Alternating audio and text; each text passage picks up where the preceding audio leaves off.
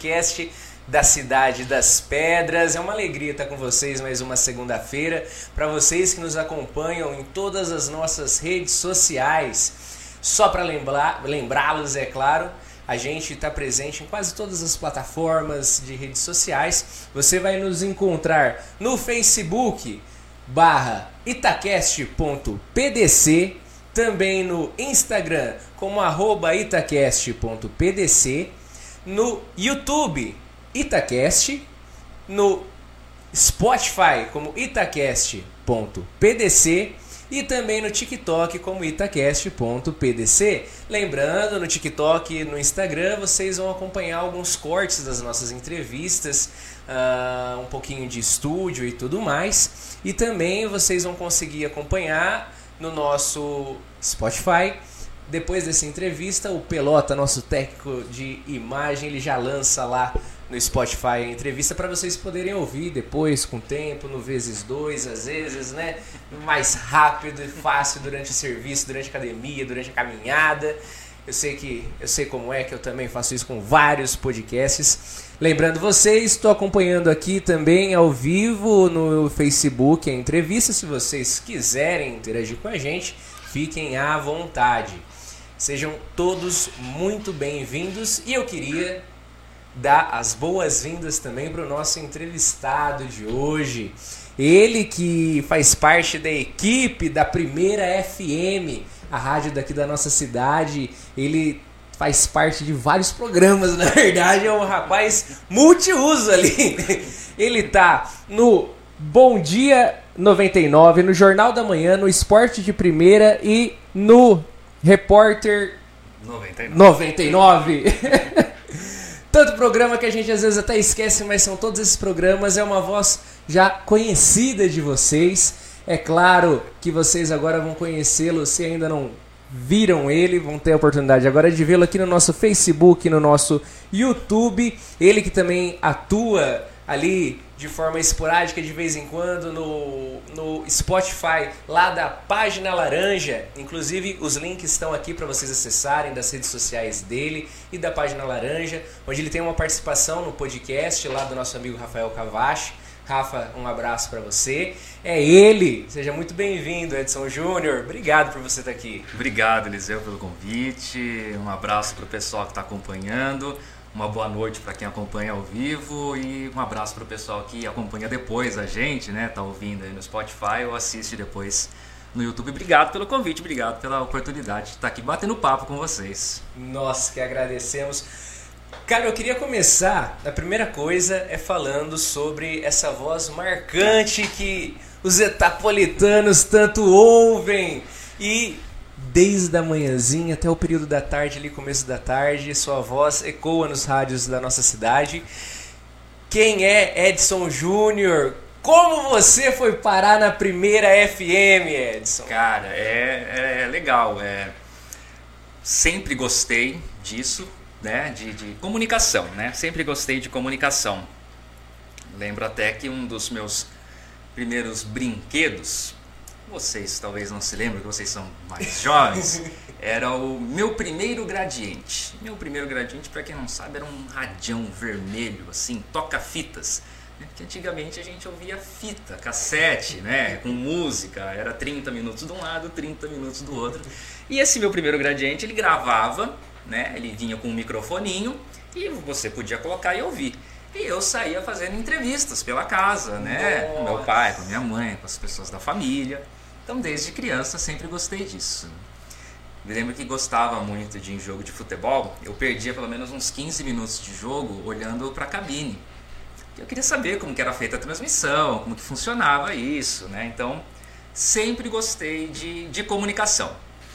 Ah, acabei ingressando na faculdade, né? Fiz publicidade e propaganda.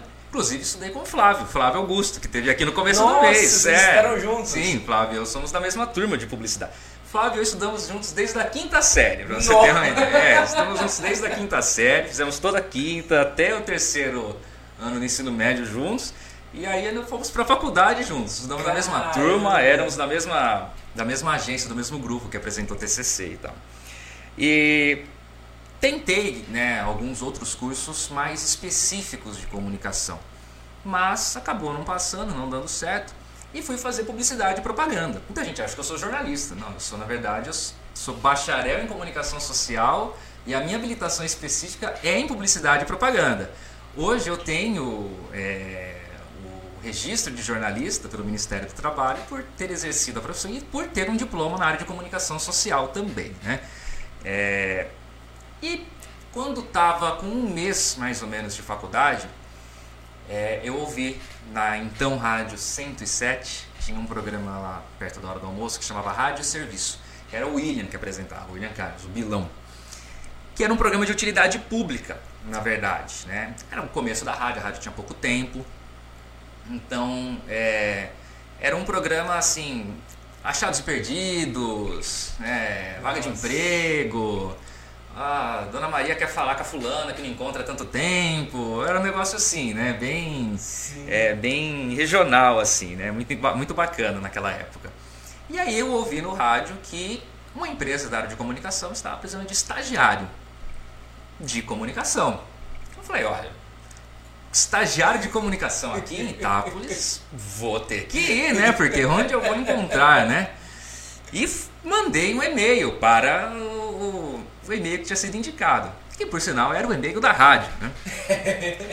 E aí me responderam, olha, vem aqui um sábado e tal, 8 horas da manhã e tal, e traga aí um currículo, alguma coisa. Eu tinha acabado de sair da escola, eu nunca tinha trabalhado, eu sempre, né, eu sempre tive, meus pais sempre me deram essa oportunidade de estudar, né, focar no estudo e tinha ingressado na faculdade, estava realmente procurando algum lugar para começar, né, para trabalhar, né, já estava com é, mais de 18 anos. E fui lá. Aí cheguei lá, era na época quem estava comandando o jornalismo da rádio, quem ia começar a fazer o jornalismo da rádio, é o Valcir Amaral, que hoje está lá na 104, né? E, e era ele e o Bilão, fizeram lá a reunião com a gente. É, vamos ver mais outras duas candidatas. Falaram, vocês vão começar a estagiar é, nós vamos fazer aí passar umas pautas aí para vocês, vocês vão desenvolver essas pautas ao longo da semana. Na época, o Valcir tinha um jornal impresso, que era saía aqui e em Matão, se eu não me engano. Talvez em alguma outra cidade, eu não me recordo agora. E a gente teria que escrever primeiro, né? É, dizem que todo bom jornalista ele começa escrevendo muito bem, né? Ele tem uma grande escola é no jornal impresso. Então, vamos escrever, vamos para o jornal. E era uma época muito boa, uma época boa porque eu tinha acabado de sair da escola, então eu tava escrevendo pra caramba, né? Era uma redação, eu tinha feito muito vestibular, então redação fazia que era uma beleza. Então vamos escrever. Escrevia, nossa, muito, muita coisa. Consegui escrever bastante, né?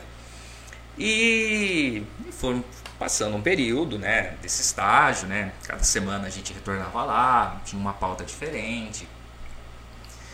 Uh, eu eventualmente pegava muita pauta de esporte, né? Ainda bem que é uma coisa que eu gosto bastante, né? Me recordo que ia, faz... ia cobrir jogos do, do time de basquete. Precisando de um time de basquete, Nossa. né? Chamava Orange Itápolis. E ele foi vice-campeão da segunda divisão do Campeonato Paulista Nossa. no ano em que ele disputou. Foi 2006, se eu não me engano. E e eu ia fazer esses jogos, ia lá cobrir os jogos, né? Eu anotava, levava lá um caderninho, anotava o placar.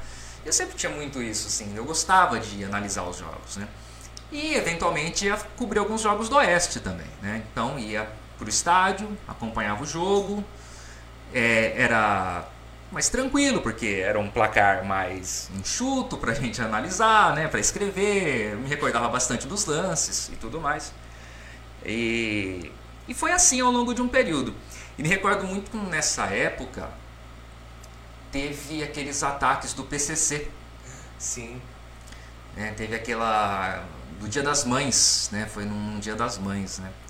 Do PCC e e aí eu lembro que me ligaram, falaram, preciso ir lá na delegacia para fazer a, a cobertura, porque tinha a cadeia aqui na época Sim. ainda só tem um carcereiro lá, tá feito refém, você precisa ir lá, faz umas fotos legais e tal, da, da parece que as viaturas estão lá posicionadas, a área está isolada e tal, corre lá. Falei, ok. Fui, cheguei lá, tava toda isolada a área, tô eu lá descendo, Um policial já vem já fala, imprensa. Ele olhou pra mim, assim, você, imprensa, ele não acreditou muito, 18 anos, cara de moleque lá e tal. Eu sou imprensa. Tá bom, tô com o Tambaruce, né? Ainda deu o Tambaruce como referência, né? Que eles já tinham avisado que eu iria lá. E fui. E, e a área estava toda isolada na época, né? Porque eles atacaram algumas delegacias na região e tal. E eu me recordo até hoje, assim, é uma cena. Tava eu e o Tambaru sentado lá fora, tinha um banquinho desses bancos de praça lá na delegacia. Todo mundo colete à prova de bala, todo mundo armado. E o Tambaruço assim, né? Normal, assim, né? Caramba! E aí sobe um policial lá de baixo, vindo lá da praça da Aparecida, assim, com um fuzil na mão. Capitão, capitão, qual a descrição do carro que atacou a base de Araraquara? Ah, o carro assim, assim, assado. Ah, ele acabou de passar ali. Eu, eu virei pro falei, Tambaru, você tá aqui a máquina fotográfica, eu já tenho material suficiente, muito obrigado, até logo, eu vou embora, eu não vou ficar aqui, eu não vou tomar um tiro, não, não, não quero. Ele falou, não, tá tranquilo, não, eu vou embora. Eu peguei, fiz lá umas anotações, tirei umas fotos e, e fui embora, né? Eu me lembro, essa talvez seja a grande cobertura que eu fiz na época do estágio, né? Caramba! E aí, é, em julho, é, no dia 17 de julho de 2006, entrou finalmente no ar o jornal 107 News na época, né? Nós tivemos uma troca aí de apresentadores, né? Na época tinha era o Clécio Mota, né? Que já faleceu, ele era lá de Ibitinga e, e aí ele precisou sair, aí teve um período de transição e aí tivemos uma reunião, cheguei lá, tava o Wellington Vitor e a Angela Guardia, assim, meu Deus. Meu Deus, né? Deu um, né? Deu um gelo na hora. Mas. É... E aí no dia 17 entramos no ar. Aí éramos, era eu e mais uma outra moça que fazíamos as reportagens. Então era assim, era, ele tinha um primeiro segmento de noticiário nacional, depois tinha umas matérias locais, que era eu e a moça que fazia, e tinha depois a parte de esporte e a parte de polícia. A minha primeira matéria era Semana da AIA. Tava rolando Semana da AIA. E aí, olha, vai cobrir a Semana da AIA. Ok, qual é o principal fato da Semana da AIA? É o show. Tem o a AIA fazia um show. E naquela época veio o Marcelo Nova. O Marcelo Nova era parceiro do Raul Seixas. Nossa. Parceiro histórico do Raul Seixas, composições e tudo mais. Uh, e o Marcelo Nova estava completando anos de carreira. 40, 30 anos, não me recordo agora, mas estava completando uh, 40 anos de carreira, algo assim, uma data redonda. E aí a gente ficou lá naquela expectativa lá fora, né, de camarim para entrevistar. Vocês viveram isso recentemente, né, para poder entrar num camarim. E é sempre muito, e era a primeira vez que eu entrevistar alguém assim mais famoso, né? Mas eu nunca tive esse problema assim, assim eu tenho um problema em falar em público, tá? Para quem não sabe, eu tenho um sério problema de falar em público. Não sei se vocês perceberam, eu não subi no palco no show da rádio. Sim. Né? Eu fugi o tempo inteiro do palco, né? E, mas assim, para eu entrevistar uma pessoa, bater um papo como a gente está aqui agora, para mim é tranquilo, para mim é normal. Fui entrevistá-lo. E aí, eu, primeira pergunta, Marcelo Nova, completando X anos de carreira, como que é o clima, a emoção a mesma? Ele falou, é, sempre os mesmos chatos de sempre, imprensa, contratante, tudo. Me deu uma invertida já na primeira pergunta, né? Falei, ah, mas que legal, fala aí do CD e tal. Aquela coisa, né? Deu uma. E essa foi minha primeira matéria, né? Que foi pra rádio, né? E desde então lá estou, né? Tive um breve momento em que eu deixei o jornal. É, fiquei só com os programas musicais, né? Por um período. E esporte, né? Também. Mas aí na época o Marcos Voss, que fazia a técnica, fazia a parte técnica e edição do jornal, ele acabou sendo aprovado num concurso público, saiu né, da rádio. E aí eles me chamaram de volta e eu topei, tô lá até hoje. Já são 15 anos. Nossa. 15 anos de rádio, fazendo de tudo um pouco. Eu passei praticamente por todos os horários. Eu só não fiz os horários sertanejos, que não é muito a minha praia, mas de resto eu eu fiz todos os horários. Fiz o Antena, tô, faço o Bom Dia 99, que chamava Manhã 107, já tinha feito anteriormente. Já apresentei jornal, já apresentei jornal O Repórter 99, esporte, fiz plantão de jogo de futebol, já narrei jogo de futebol. Acho que só não fui repórter no campo, mas já fui repórter de jogo quando a gente fazia no estúdio, famoso tubo, né? Quando a gente faz jogo de estúdio. Então, basicamente é foi assim. Então, foi num, como foi ouvindo a rádio que eu fui parar na rádio. Olha só. E, e nessa de de toda essa história, né, de 15 anos de rádio e tudo mais. Ah, é claro que eu não peguei essa época, né? Mas dizem, eu ouço muito, né? Aquela, aquela, aquela velha frase, né? Surgiu a televisão, agora o rádio vai acabar. E surgiu não sei o que, agora vai acabar, agora vai acabar. Mas ainda não acabou. E pelo que eu vejo, está é. longe de acabar. E nesses 15 anos, Edson, quais as mudanças que você acha que o rádio sofreu? para se adaptar ao mundo, talvez, ou às vezes de, de a, própria, a própria globalização, acho, nessa Sim. velocidade de notícias? Uh, a gente, assim, o rádio ele está em constante transformação. Né? Ele não. O rádio de 15 anos atrás, quando eu comecei, ele já não é mais o mesmo de hoje, né? Que eu faço hoje. É... Até mesmo pela evolução da tecnologia, né? Quando eu entrei lá, por exemplo, a gente tinha um sistema que a gente passava os, os spots, os apoios culturais é, via CD. Nossa! É, precisava gravar um CD, um CD regravável para poder passar. Porque era o que o software aceitava na época para você cadastrar. Caramba! Né, os, os apoios. Né? Hoje a gente faz via rede. Né? Hoje é digital, não, não, não uso mais. Os computadores acho que nem tem mais gravador de CD, nem tem mais leitor, nem sei, eu creio que não. E, mas assim, do rádio mesmo, é a velocidade realmente que você tem que informar. Né? Hoje você tem. É, a gente passou por um período muito assim de do início das redes sociais. E a principal delas eu acho que foi o Twitter. O Twitter veio assim uma forma bem avassaladora. Assim na época, principalmente para informação. Ele, o Twitter ele derrubava qualquer portal de notícia, qualquer G1, UOL, Último Segundo, Folha de São Paulo, né, ele derrubava porque qualquer pessoa com um celular ele tweetava o que ele estava vendo naquele exato momento, fatos, né? Tanto é que a, a queda do a, o Bin Laden, por exemplo, a captura do Bin Laden as, as pessoas descobrem via Twitter, porque um vizinho paquistanês lá começa a twittar. Olha, acabou de cair um helicóptero, parece ser dos Estados Unidos, né? Um helicóptero da Força Aérea acabou de cair aqui do lado. Né? Então assim se descobre que os Estados Unidos estão fazendo uma operação do Bin, contra para capturar o Bin Laden. Ah, para nós, como nós estamos aqui no interior, essas alterações elas demoram um pouco, eu creio.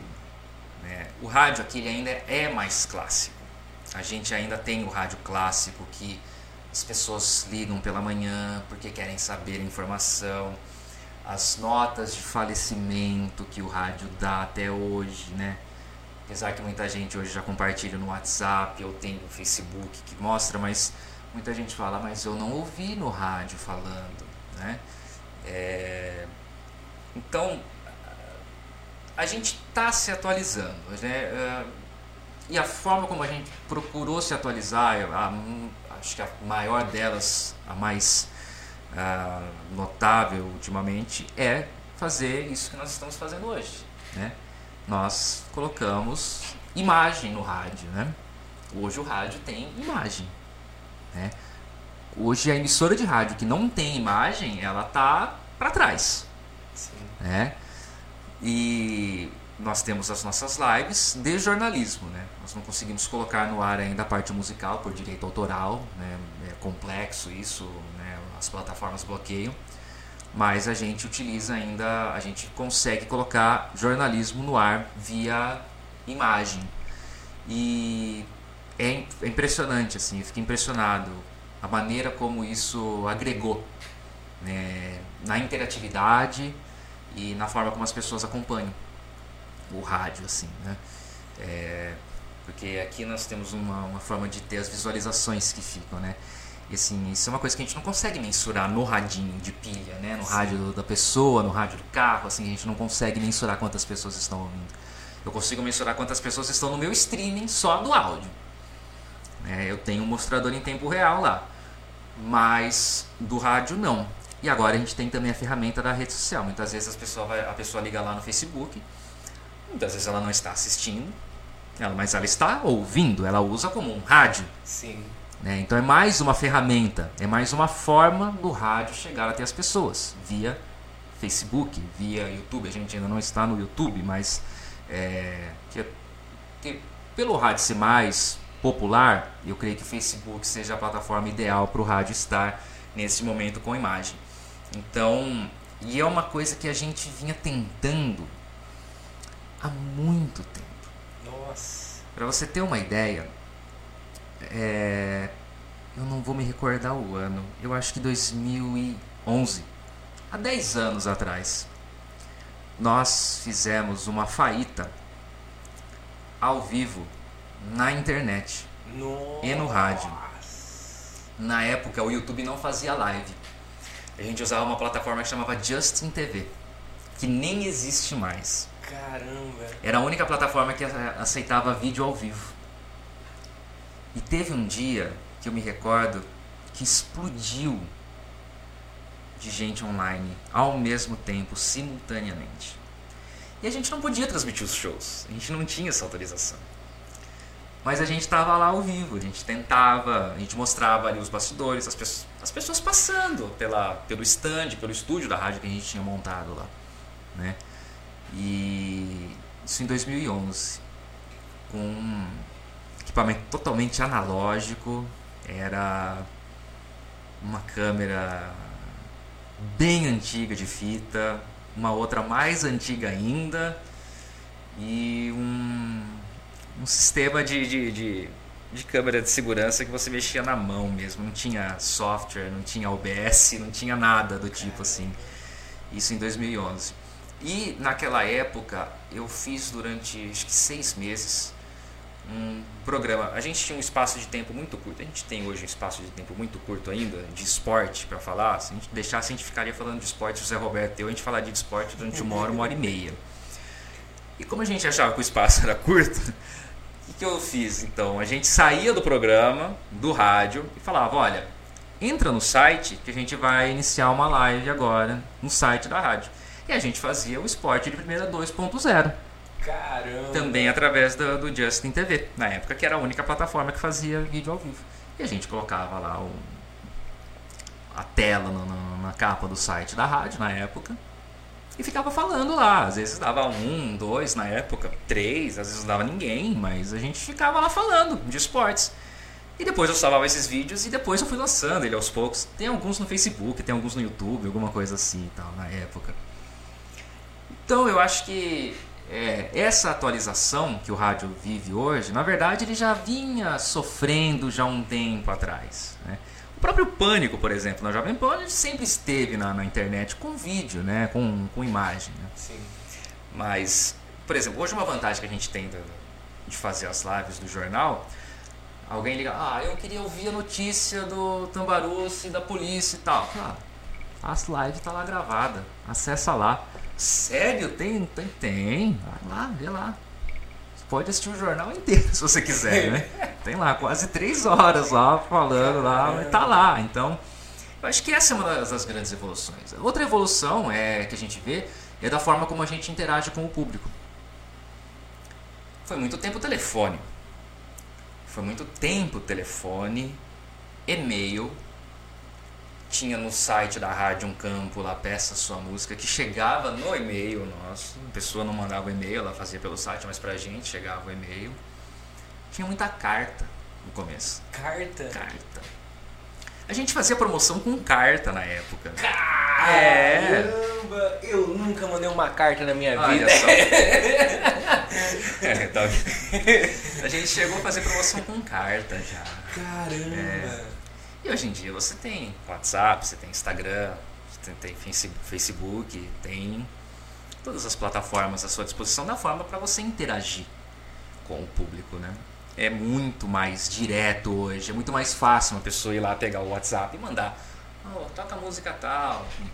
No meu programa, eu não coloco o áudio das pessoas, porque o meu programa ele já é curto. Se eu colocar o áudio das pessoas, ele vai ficar mais curto ainda. Então eu falo, ó, oh, manda a música, eu mando um abraço para você, fala o seu nome, fala para quem você tá mandando um abraço e tal. Mas os outros programas é muito legal, porque as pessoas mandam um áudio. Então hoje, por exemplo, quem faz o rádio? É o ouvinte. O ouvinte tem voz hoje no rádio, né? O ouvinte ajuda o locutor a fazer o programa de rádio. Então, é... e como a gente tem hoje muita plataforma, hoje você tem música em qualquer lugar. Você tem música no YouTube, você tem música no Spotify, você tem Deezer, você tem em todos os lugares. Então, em determinados momentos, o rádio ele tem que ser mais informação. Ele tem que ser mais falado mesmo. Assim. É, mas, ao mesmo tempo, quando ele se torna muito falado, eu percebo que as pessoas elas falam, eu queria ouvir música. Que as pessoas falam, vocês sabem a música, o lançamento do momento, o artista que está aí no momento. Então toca aí a música do fulano que lançou agora e tal. Então, assim, eu gosto, o meu programa ele é muito mais música.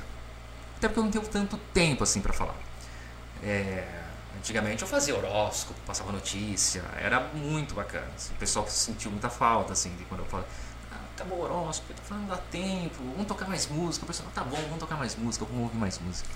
Mas muita gente achou que o rádio também iria acabar por causa disso, né? Das, das plataformas digitais, né? Hoje da facilidade de você ter uma música no celular, em qualquer lugar. Mas não, as pessoas amam pedir música no rádio. É incrível, é incrível.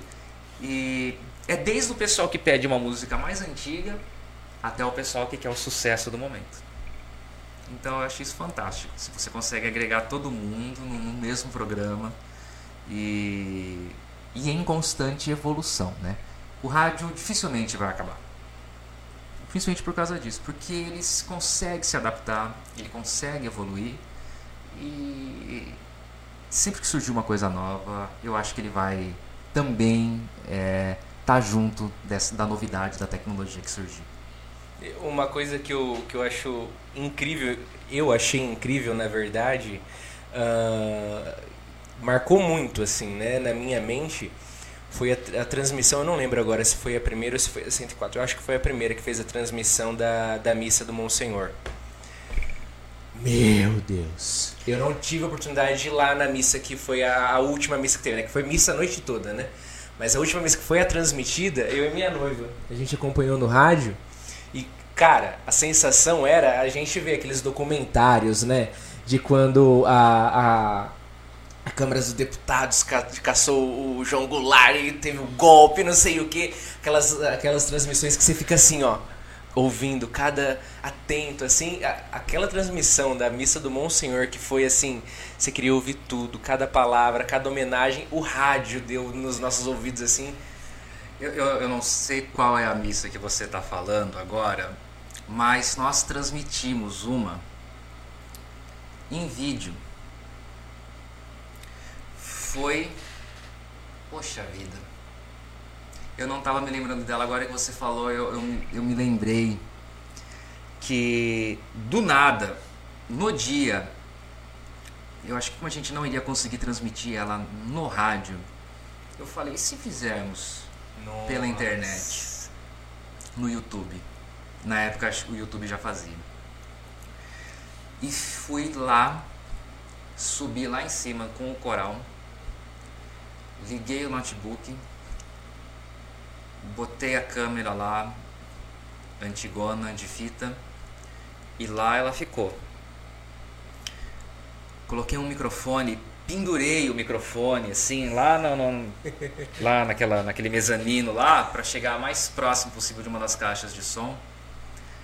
E lá transmitimos com um modem. Olha só isso, é mais uma coisa antiga. Um modem 3G, que era um pendrive era um pendrive. Então, né, hoje a gente tem 4G, tem fibra ótica, tem tudo em qualquer lugar fácil, né? Na época a gente tinha um modem 3G que eu tinha comprado para a gente transmitir jogo. Olha só, para gente transmitir futebol fora via Skype.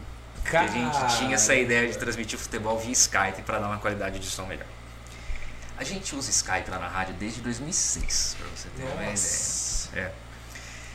Só com o áudio na época, Sim. né? E aí eu corri lá pra igreja, fui lá em cima, lá botei lá uma mesa lá, coloquei notebook, liguei, pendurei um microfone lá de qualquer jeito e coloquei. Não sabia nem como tava ainda a transmissão no ar. Eu só fui ver depois as mensagens. Muito obrigado, eu tava aqui no lugar tal, eu assisti, não sei o que. Era uma missa também, acho que 50 anos de Itápolis que ele tinha chegado, algo assim. Algo assim e fizemos a transmissão em vídeo daquela missa. Caramba. Também, assim, pela internet, né? Porque provavelmente o rádio, na época, pelo horário, tinha a voz do Brasil, a gente não poderia transmitir. E fizemos pela internet, marcamos presença lá de uma forma ou de outra. E foi uma coisa assim fantástica, assim, deu um, uma repercussão muito boa na época, assim, foi algo assim muito tinha sido bem assim em cima da hora que a gente tinha decidido fazer e deu muito certo, né? E e como eu disse, a gente usa Skype desde 2006. Né? Hoje, devido à pandemia, as emissoras de televisão é tudo Skype, né? Hoje, né? Skype em vídeo, pessoal em casa fazendo tudo via Skype. Eles descobriram a facilidade do Skype agora, parece. Né? Mas a gente sempre utilizava o Skype, desde 2006. A gente transmitiu muito jogo de futebol via Skype. Caramba! Porque quando a gente ia para fora, para quem não sabe, futebol a gente transmitia via linha telefônica. Ô, é. louco! Então você tinha que mandar um fax. Olha, um fax. É, é, ficando cada vez mais antigo a coisa, né? A gente tinha que mandar um fax para a empresa, para a telefônica na época, pedindo: eu quero que você instale a linha no endereço tal a tal. Essa linha que eles instalavam lá era de ponta a ponta. É como se eles estendessem um fio do estádio até o estúdio da rádio. Só que isso, como eles faziam isso? Eles, não ficar, eles usavam linhas telefônicas disponíveis e ia interligando. Então, é, e você tinha que pedir duas, uma para transmitir e uma que você tinha que receber o som da rádio lá de volta para você saber o que estava indo pro ar ou não, né? Isso era muito caro, é muito burocrático, demorava, às vezes não ia. Uma vez foram fazer um jogo em Barueri, chegou lá, cadê a linha? Não estava lá no estádio. Tiveram que transmitir o jogo inteiro por celular.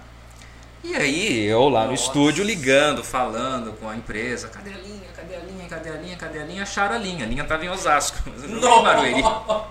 O técnico não foi ligar, o último o técnico não foi ligar a última ponta lá no estádio. Caramba. Não apareceu, não quis, então. Falaram assim, pra gente resolver esse problema e baratear, vamos transmitir via Skype. A gente vai lá, a gente compra um notebook e vai e tal, tudo. E deu muito certo verdade. A gente fez vários jogos via Skype. É, apesar das, da qualidade do 3G na época não ser uma das melhores, né? Ainda hoje capenga um pouco, mas na época imagine, né? Nossa. 2009, 2010, como era uma conexão 3G na época, né? Era terrível, então... Mas, é, mais uma vez, né? Uma, a tecnologia, o rádio agrega a tecnologia. Como a gente sempre teve assim antenado, né, na tecnologia, né? Uma coisa que você disse e eu fiquei agora pensando, a primeira live de transmissão de missa, então, aqui da cidade, Edson Júnior. Rapaz, provavelmente foi. Pelota, aprende foi. aí, Pelota. Você que é o carinha das transmissões Cara, agora. Provavelmente foi. Caramba. Verdade. Provavelmente foi. Provavelmente foi. Na Cara, internet foi. Essa experiência de, de você contou do, de estar tá lá e sem colete, sem nada lá da, no departamento de polícia e tudo mais. Mas você também tem a ligação muito forte com o esporte, né? na, na comunicação. É só na comunicação ou na sua vida também? Ah, não, é, é na vida também, né? Eu sempre gostei muito de esporte, sempre pratiquei muito esporte. É, todo mundo, acho que sonha em ser jogador de futebol no começo, Sim. tenta alguma coisa, né, e tal, né? Eu com todo esse meu tamanho tentei ser goleiro durante muito tempo, né? Tinha, tinha umas escolinhas do Oeste, né, antigamente, que jogava de sábado, né? E eu treinava lá fielmente, eu acreditava que eu ia jogar no, no time principal um dia, né? Até que um dia eu caí na real e falei, não vai rolar, né? Botaram a gente para fazer treino de pênalti. Eu falei, gente, que, que é isso? Olha o tamanho desse gol, não vai rolar, né? Aí eu acabei desistindo, né? Mas é, sempre gostei muito de esporte, né? Sempre tive esse sonho de trabalhar comunicação e esporte. E graças a Deus deu certo, né? Sim. Consigo hoje, né? Faço programa de esportes. É, gostaria de poder fazer mais, né? Gosto muito de transmissão de esportes. Sempre tive esse sonho de narrar futebol, narrar esportes. Consegui também, narrei né, vários jogos. Que foi. É, é, um, é uma coisa impressionante, né? É uma diversão, é muito legal, é muito gostoso, né? A gente fez recentemente a final do Campeonato Amador. E foi muito diferente, porque pela primeira vez eu narrei no meio do povo, né? Eu nunca narrei sentado. Eu já não, já tinha feito ginástica de esporte, já futsal, já ali na arquibancada, né? Mas é, é curioso, foi legal, foi bacana. E eu gosto muito disso, gosto muito. O primeiro jogo que eu narrei foi um Bragantino e Oeste. Foi 2 a 0 pro Bragantino. Nossa. Eu narrei do estúdio, que o jogo foi lá em Bragança Paulista. Né? E, e eu sempre ouvi os narradores falando, né? Não, porque narrar no estádio é diferente, a emoção é outra. Eu falo, é nada, cara. Tô aqui no estúdio, ninguém. Tô seguro, né? Ninguém vai vir me encher o saco, tô, tô tranquilo e tal. Até que eu fui narrar o primeiro jogo no estádio. E realmente é diferente. É uma atmosfera diferente. Você enxerga o campo inteiro. Você tem uma percepção, você consegue antecipar os lances de uma coisa que você não consegue narrando pela TV, né? TV tem aquela imagem limitada da câmera. Você está no campo, você está de olho em tudo, você consegue observar tudo. Então, uma coisa muito legal, assim, que eu gosto muito, que eu fiz já e que é, foi um sonho realmente que eu realizei, né, dessa parte Que de legal. esportes. Agora, fora a parte da rádio, né? Hoje eu corro. Até a foto que vocês podem Então, acompanhar. a foto da divulgação, é eu Eu correndo. Edson, manda uma foto. Ah, é uma foto correndo, pode ser? Eu falei, lógico que pode. Eu não tenho foto, eu não tiro foto, não tenho certo. É foto profissional, meu irmão. Eu Paguei caro pela foto. A foto foi na minha maratona internacional de São Paulo. Maratona, você é. corajoso, hein? Ela foi na meia, não vi- é, foi na meia ainda. né? Foi em 2019. Caramba. Em São Paulo. Foi sensacional. E vamos ver, né, esse ano agora de 2022 se sai finalmente a maratona, né? Tô tava treinando em 2020, aí faltando três semanas para a maratona cancelar, né? Nossa, que veio a sim. pandemia. Esse ano nem comecei. Só que aí resolvi começar e fiz a maratona aqui mesmo, né? Já fiz ela já, não tava aguentando mais esperar, juntamos a turma aí e fizemos. Mas tem que fazer uma oficial, com tempo, medição, tudo certinho, bonitinho. Espero que vai ser agora em abril do ano que vem que, que vai sair. Mas a corrida hoje é. Nossa, é. Pra mim é muito importante na minha vida, assim. é- Eu falo que é onde eu descanso. É onde eu descanso quando eu corro.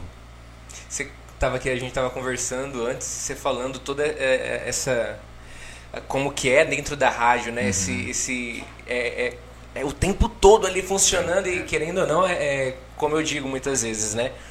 Não é, é quase zero serviço braçal, mas a mente é, nos 200 ligado assim. Fico imaginando quanto a corrida deve te ajudar a desligar, né? É engraçado. Eu corro justamente pra isso, porque é o único momento que eu não, não penso em nada. Eu corro, eu corro ouvindo podcast. Olha só. Pra você ter uma ideia. Eu não corro ouvindo música, eu corro ouvindo podcast. Inclusive eu não consigo ouvir no 2x. Tá? É muito rápido. É no 1.2 no máximo. Mas eu corro ouvindo podcast. É, Sou viciado em podcast também. Então eu corro ouvindo podcast. Eu vou, é, vou absorvendo muita informação, muita. Às vezes ouço muito podcast de corrida enquanto eu corro. Então corrida pra mim é, é muito importante. Era pra eu ter ido correr hoje cedo, já não fui, falhei. Mas amanhã cedo eu vou. Amanhã cedo eu vou, preciso correr. Tenho que manter aí, porque janeiro começa os treinamentos. Mas assim, é meia hora, uma hora que você desliga e você relaxa, você fica tranquilo e você volta pra casa mais tranquilo, mais de boa. É, eu gosto de correr de manhã, que aí eu já chego elétrico pra trabalhar, já, já, já chega já bem, já animado, acordado, despertado já pra trabalhar, então Você falou tanto de fax, do modem, de, da linha telefônica que vinha não sei da onde. Quantos anos você tem, Edson? 34. Ah, tá conservado, poxa vida. É a corrida que mantém conservado. hein? Só.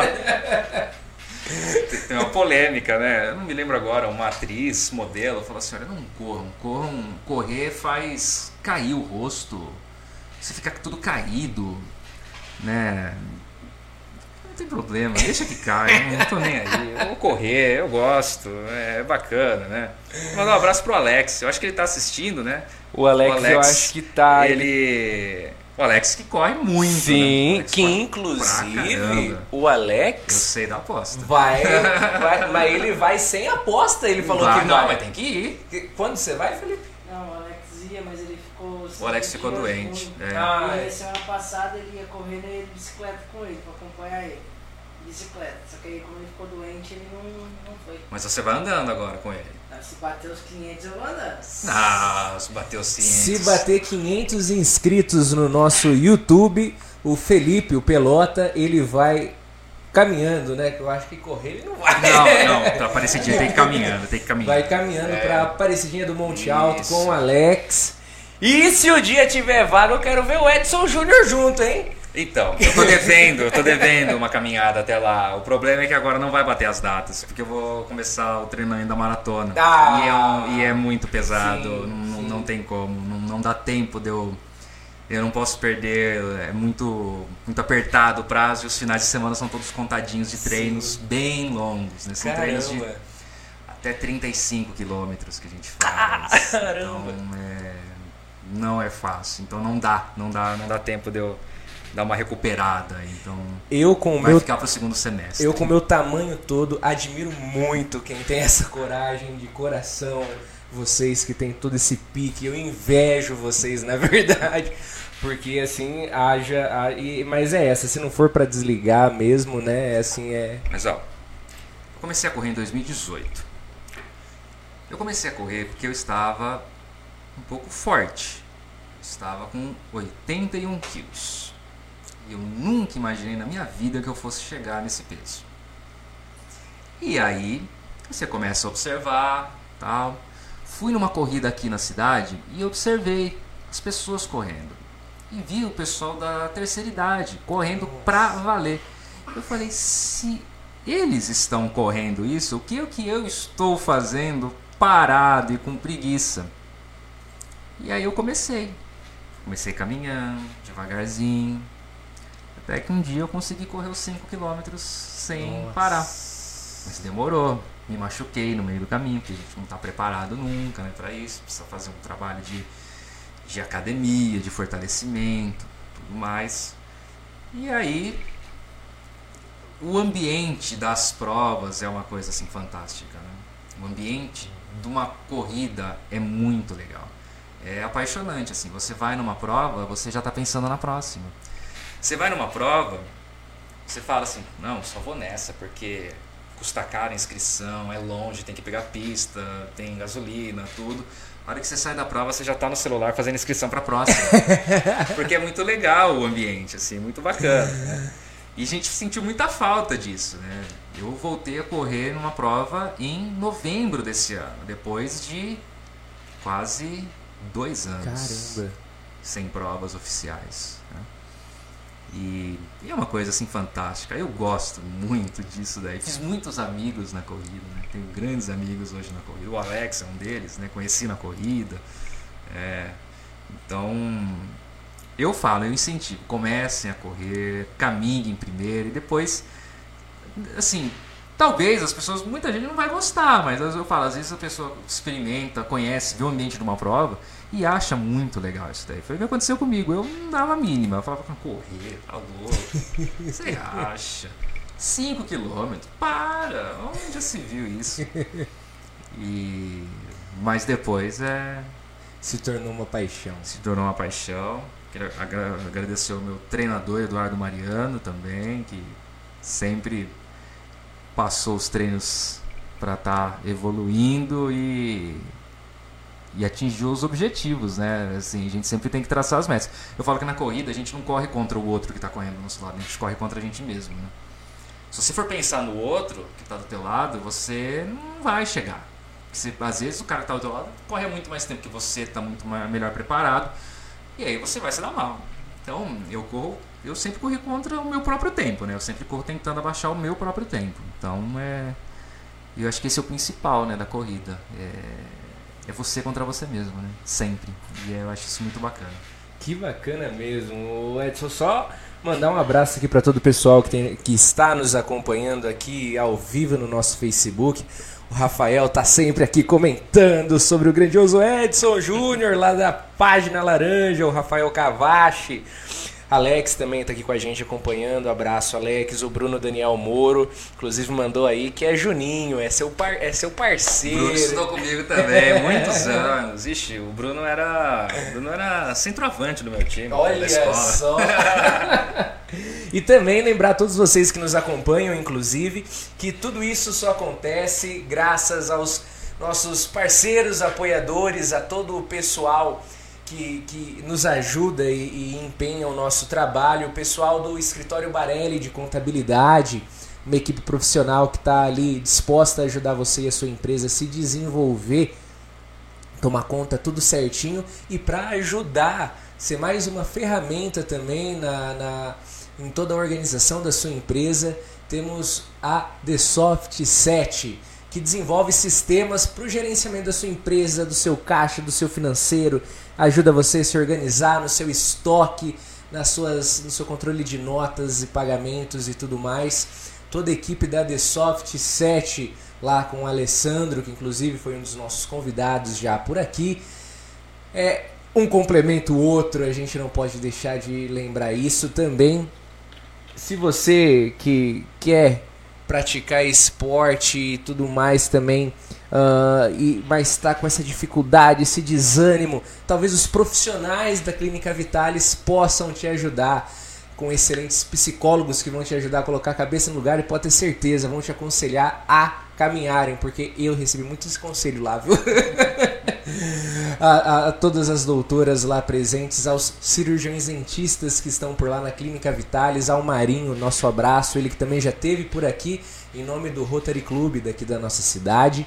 A todos também a gente não pode esquecer dos profissionais lá do Itabom, Guaraná Itapolitano, de todo o pessoal da Cristo Rei Distribuidora de Alimentos e também ao Luiz, nosso amigo Luiz da Primitiva Cervejas Especiais. Se você vê essa garrafinha, tá com vontade de beber ela, não tá com, conseguindo encontrar, procura o Luiz lá no Instagram, Primitiva Cervejas Especiais do, do, Luiz Roncaia, ou então na Stones Choperia, que tem lá na saída da cidade, eles são uh, revendedores do Chopp Primitiva.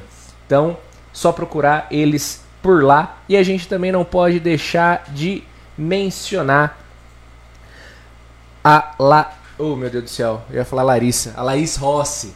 A Laís Rossi que tem nos ajudado a, a, a fazer toda, toda a nossa identidade visual, todo o nosso perfil novo. E falando em identidade e perfil novo, para você se manter nos trinques, com, a, com, com toda a classe e todo o glamour que você precisa ter, você mulher, você homem, a Gisele Sambini Semijoias tem as peças certas para você, relógio, semijoias, toda a linha de, de correntes, pulseiras banhadas a ouro lá no showroom dela no edifício Meluce. Ela está esperando vocês para apresentar todas as peças que ela tem por lá. E ainda agradecendo a Laís, eu queria falar para vocês de uma, de, uma, de uma meta que nós temos a bater. Além da meta do Pelota, se nós chegarmos a 500 inscritos no YouTube, ele ir até a Aparecidinha do Monte Alto com o nosso amigo Alex, nós também temos uma outra meta. Quantos inscritos no YouTube, Felipe, pra gente sortear? O que, que você me diz? A gente tá com quantos? 116. 116 inscritos no YouTube. Com quantos inscritos, Edson, você acha que nós devemos estar para sortearmos a nossa camiseta e a nossa caneca do Itacast? Eu acho que vocês podiam sortear para o convidado de hoje. Convidado, né? é... Ah, bater uns 250. 250 inscritos então, a marca está posta. Você que só nos acompanha no Facebook, no Facebook a gente tem um monte de curtida. No Instagram a gente já tá com, com 300 e poucos seguidores também. Nos siga, se inscreva lá no nosso canal do YouTube para acompanhar de perto também as nossas lives e tudo mais. Não deixando de esquecer também do nosso Spotify, mas a meta é pro nosso YouTube. 250 inscritos no YouTube. Vocês participa os inscritos vão concorrer à nossa camiseta do Itaquest, a nossa caneca. A nossa caneca vocês já devem ter percebido. Troca para essa câmera aqui.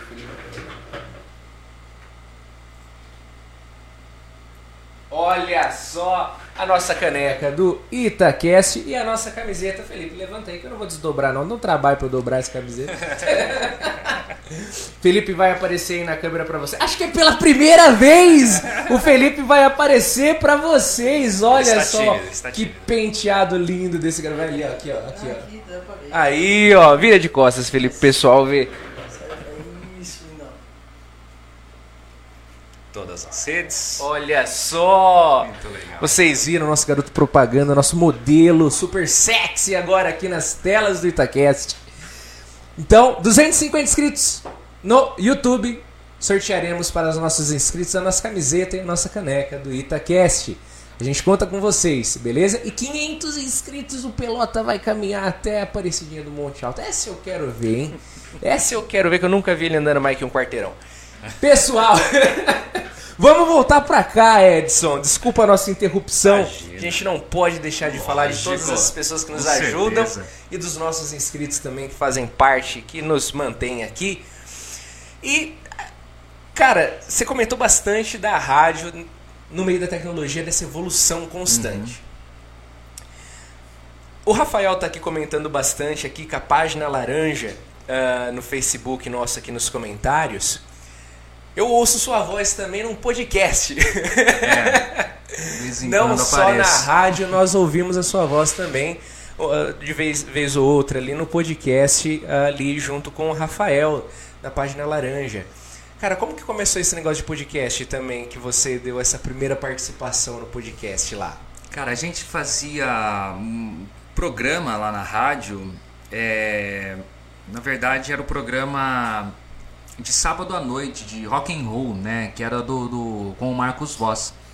E aí o Marcos Voss deu uma pausa na época e aí a gente acabou fazendo o programa. E aí a ideia, na verdade, era a gente acabava transmitindo depois o programa, a gente pegava só as partes das falas e colocava num, num podcast. Né?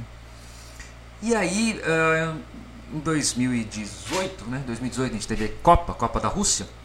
Uh, surgiu a ideia de fazer um programa temático da Copa do Mundo.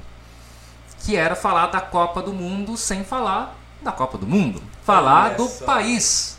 Falar da Rússia, né? E foi um programa que deu muito resultado. Foi muito legal, assim. A gente teve muita repercussão lá na rádio mesmo. E aí a gente colocava esse programa no podcast, né? Lá do Página Laranja, né? E acabou que deu também boa repercussão por lá, né? O pessoal aceitou bastante, porque era um, era um programa de curiosidades. A gente falava sobre leis esdrúxulas da Rússia, né? Não me lembro agora uma de cabeça, mas eu lembro que tinha umas coisas muito absurdas, né, lá. É...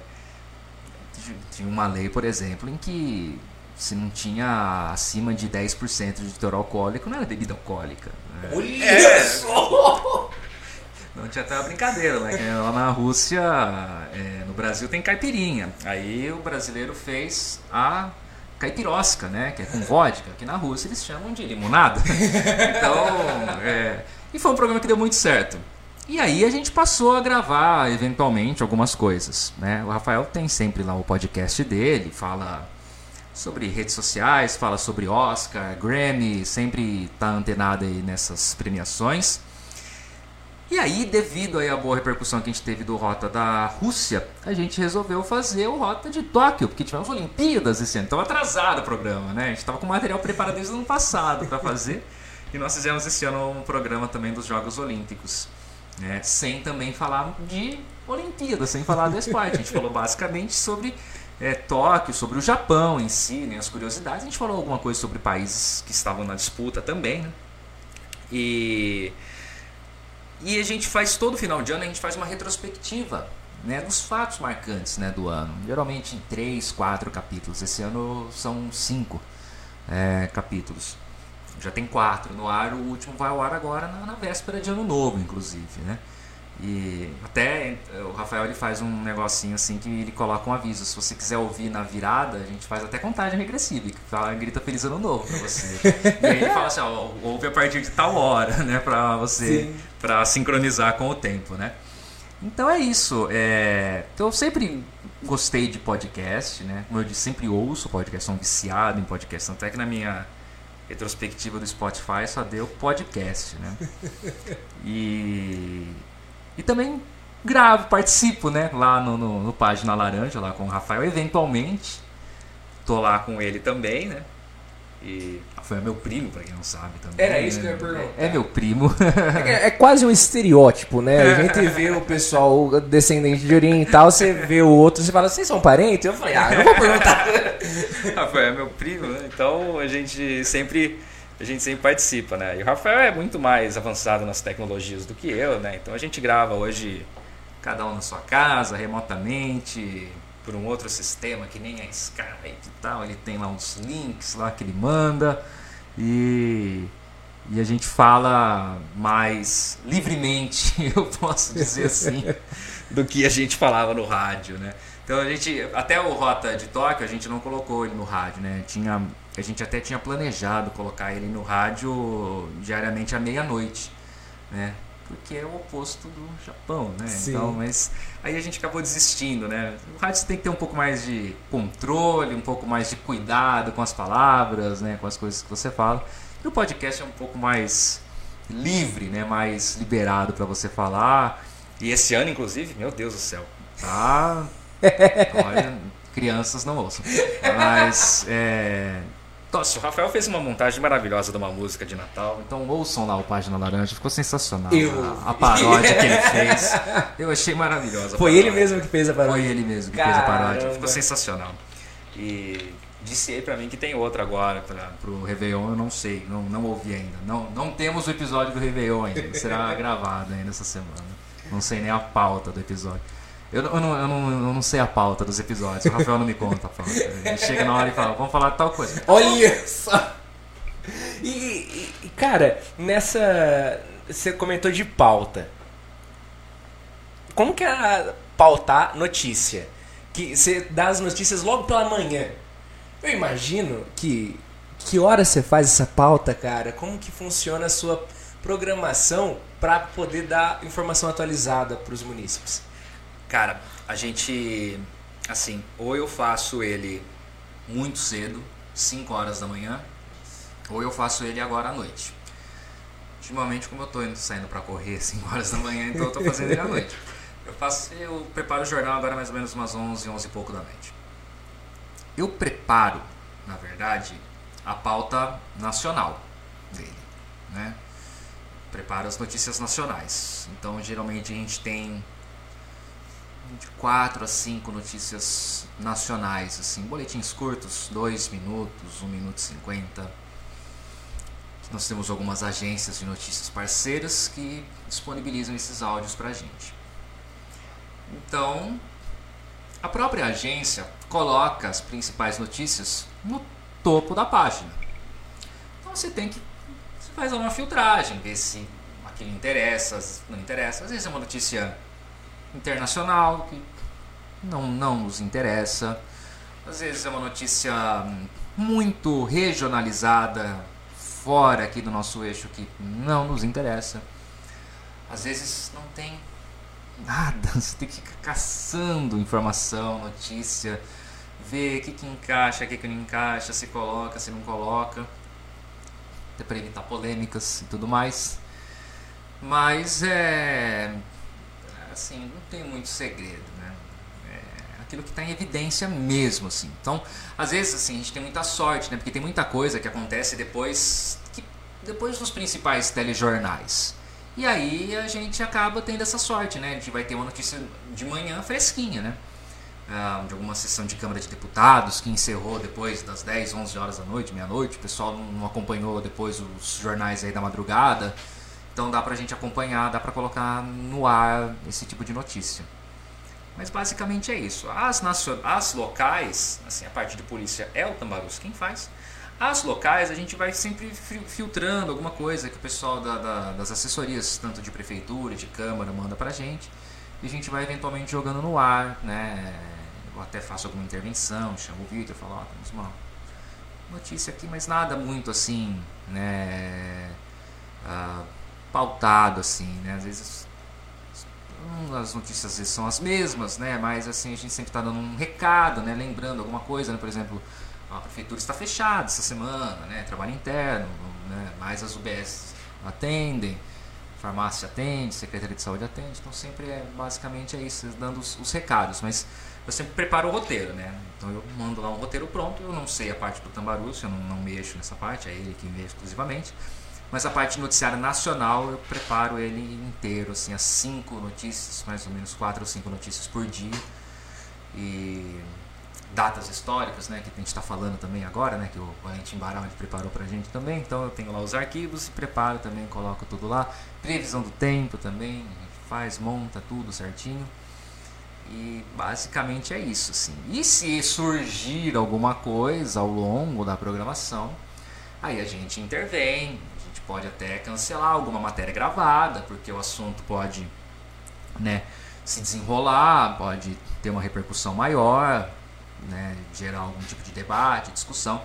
E aí, para controlar o tempo, né, apesar que eu não consigo muito, é, a gente vai, a gente pode eliminar alguma matéria também nacional, porque o foco a gente tem que ser realmente o local, né, tem que ser Sim. aqui, né. Se há algo mais interessante aqui, então a gente elimina alguma coisa do nacional e coloca algo mais local, né. Me recordo do acidente do Eduardo Campos, candidato à presidência. Sim. Estávamos no ar com o repórter 99.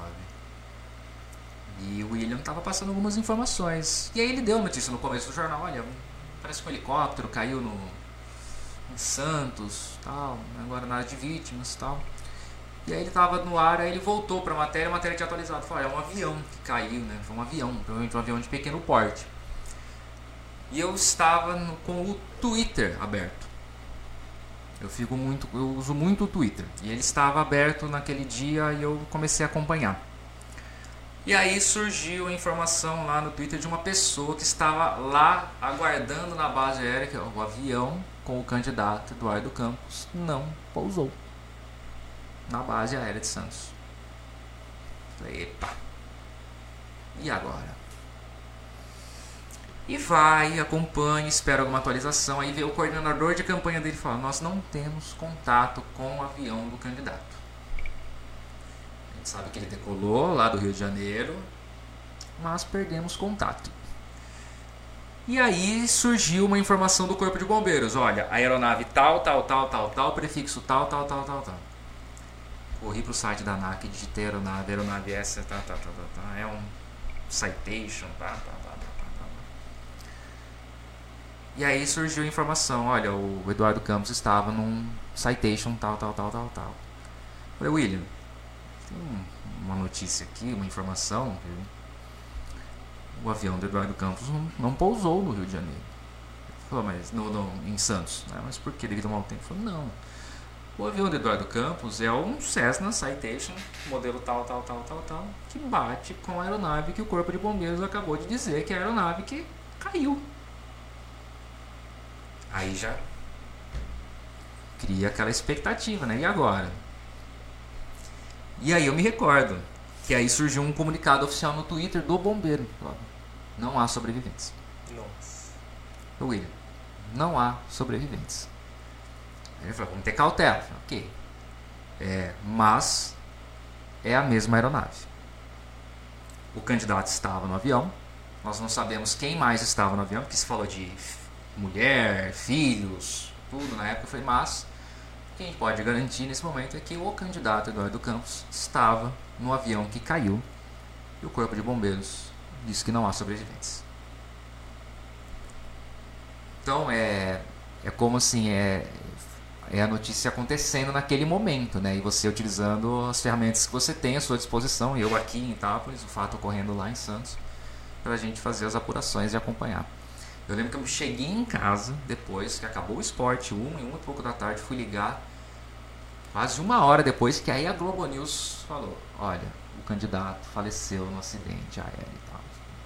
Olha, não foi loucura da nossa parte, as informações estavam todas ali. Sim. Né? Era. Era. Tava claro e evidente ali, né? É diferente, por exemplo, como a gente viu agora recentemente no caso da Marília Mendonça, que a assessoria de imprensa dela cometeu né, uma grandiosa besteira de anunciar que ela tinha saído da aeronave.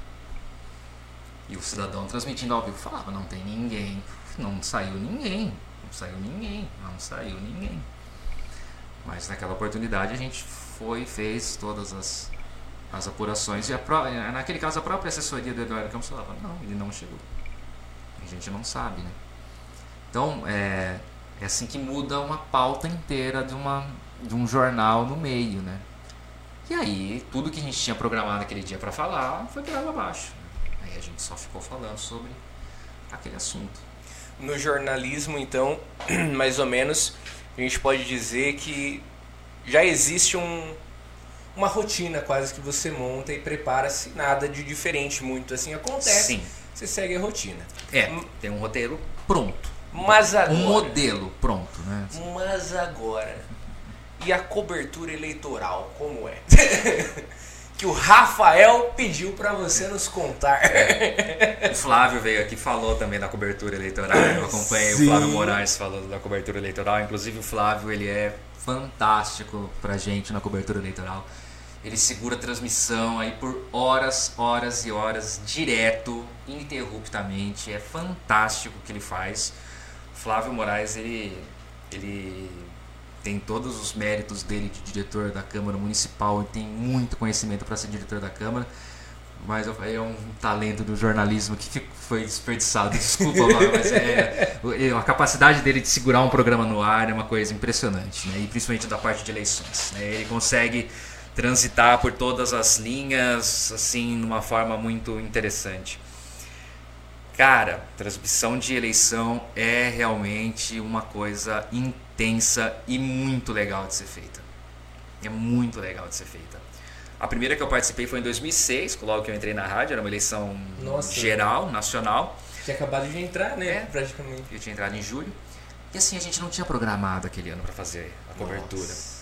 A gente decidiu assim, na véspera, no sábado. Nossa! E aí, é, Bilão, diante de todo o seu talento com é, fazer as coisas funcionar, na época era tudo aqui no Barracão de Santo Antônio, no Salão de Santo Antônio, que chegava todas as, as urnas eletrônicas e eles deixavam os boletins de urna ali, né, disponíveis ali. Então nós corremos para lá. Puxamos um fio telefônico da casa do Wellington Vitor, que morava ali ao lado, e Passamos pela janela do Salão de Santo Antônio e puxamos até um equipamento que ele inventou lá. E dali transmitimos a. Passamos os boletins de urna, né? Na época que estavam lá disponíveis, que a gente não tinha mobilizado a equipe.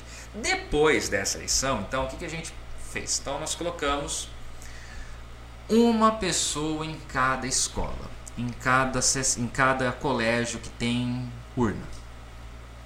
Tem lugar que você tem que colocar duas pessoas, que tem muito lugar. Moraes Barros, por exemplo, uma pessoa dificilmente dá conta. E geralmente são nós locutores, às vezes algumas pessoas que ajudam a gente. Meu pai adora ajudar também, vai junto, ajuda também, tem, tem vezes. E, e aí é sempre aquela expectativa, né? Todo mundo quer saber, na eleição municipal, né? Como que foi a votação do candidato? Como que tá? E assim, é uma coisa impressionante. E assim, eu me lembro de um ano que eu fui o primeiro, eu recebi o primeiro boletim de urna. Nossa. E aí eu liguei, eu lembro que eu tremi, na primeira vez assim que eu estava entrando no ar para falar assim de uma eleição, né? Eu liguei para a rádio e falei: "Tem um boletim". Então vai pro ar. E fui pro ar. E passei o boletim foi saindo de lá, porque você vai pegando todos os boletins, todos os boletins. E aquele negócio, o Flávio Moraes até falou, é enorme. Ele tem um metro e meio comprimento. Agora na eleição geral eles, eles dividem em dois, porque senão vai ter um, negócio de três metros, é enorme, assim, não tem nem condições. E você vai andando com aquele negócio na mão e tal, tudo. E eu me lembro que aquele ano a gente tinha montado um estúdio ali do lado do Moraes Babos, que o Bilão tinha loja ali perto, ali na 7 de setembro. E a gente montou o estúdio lá.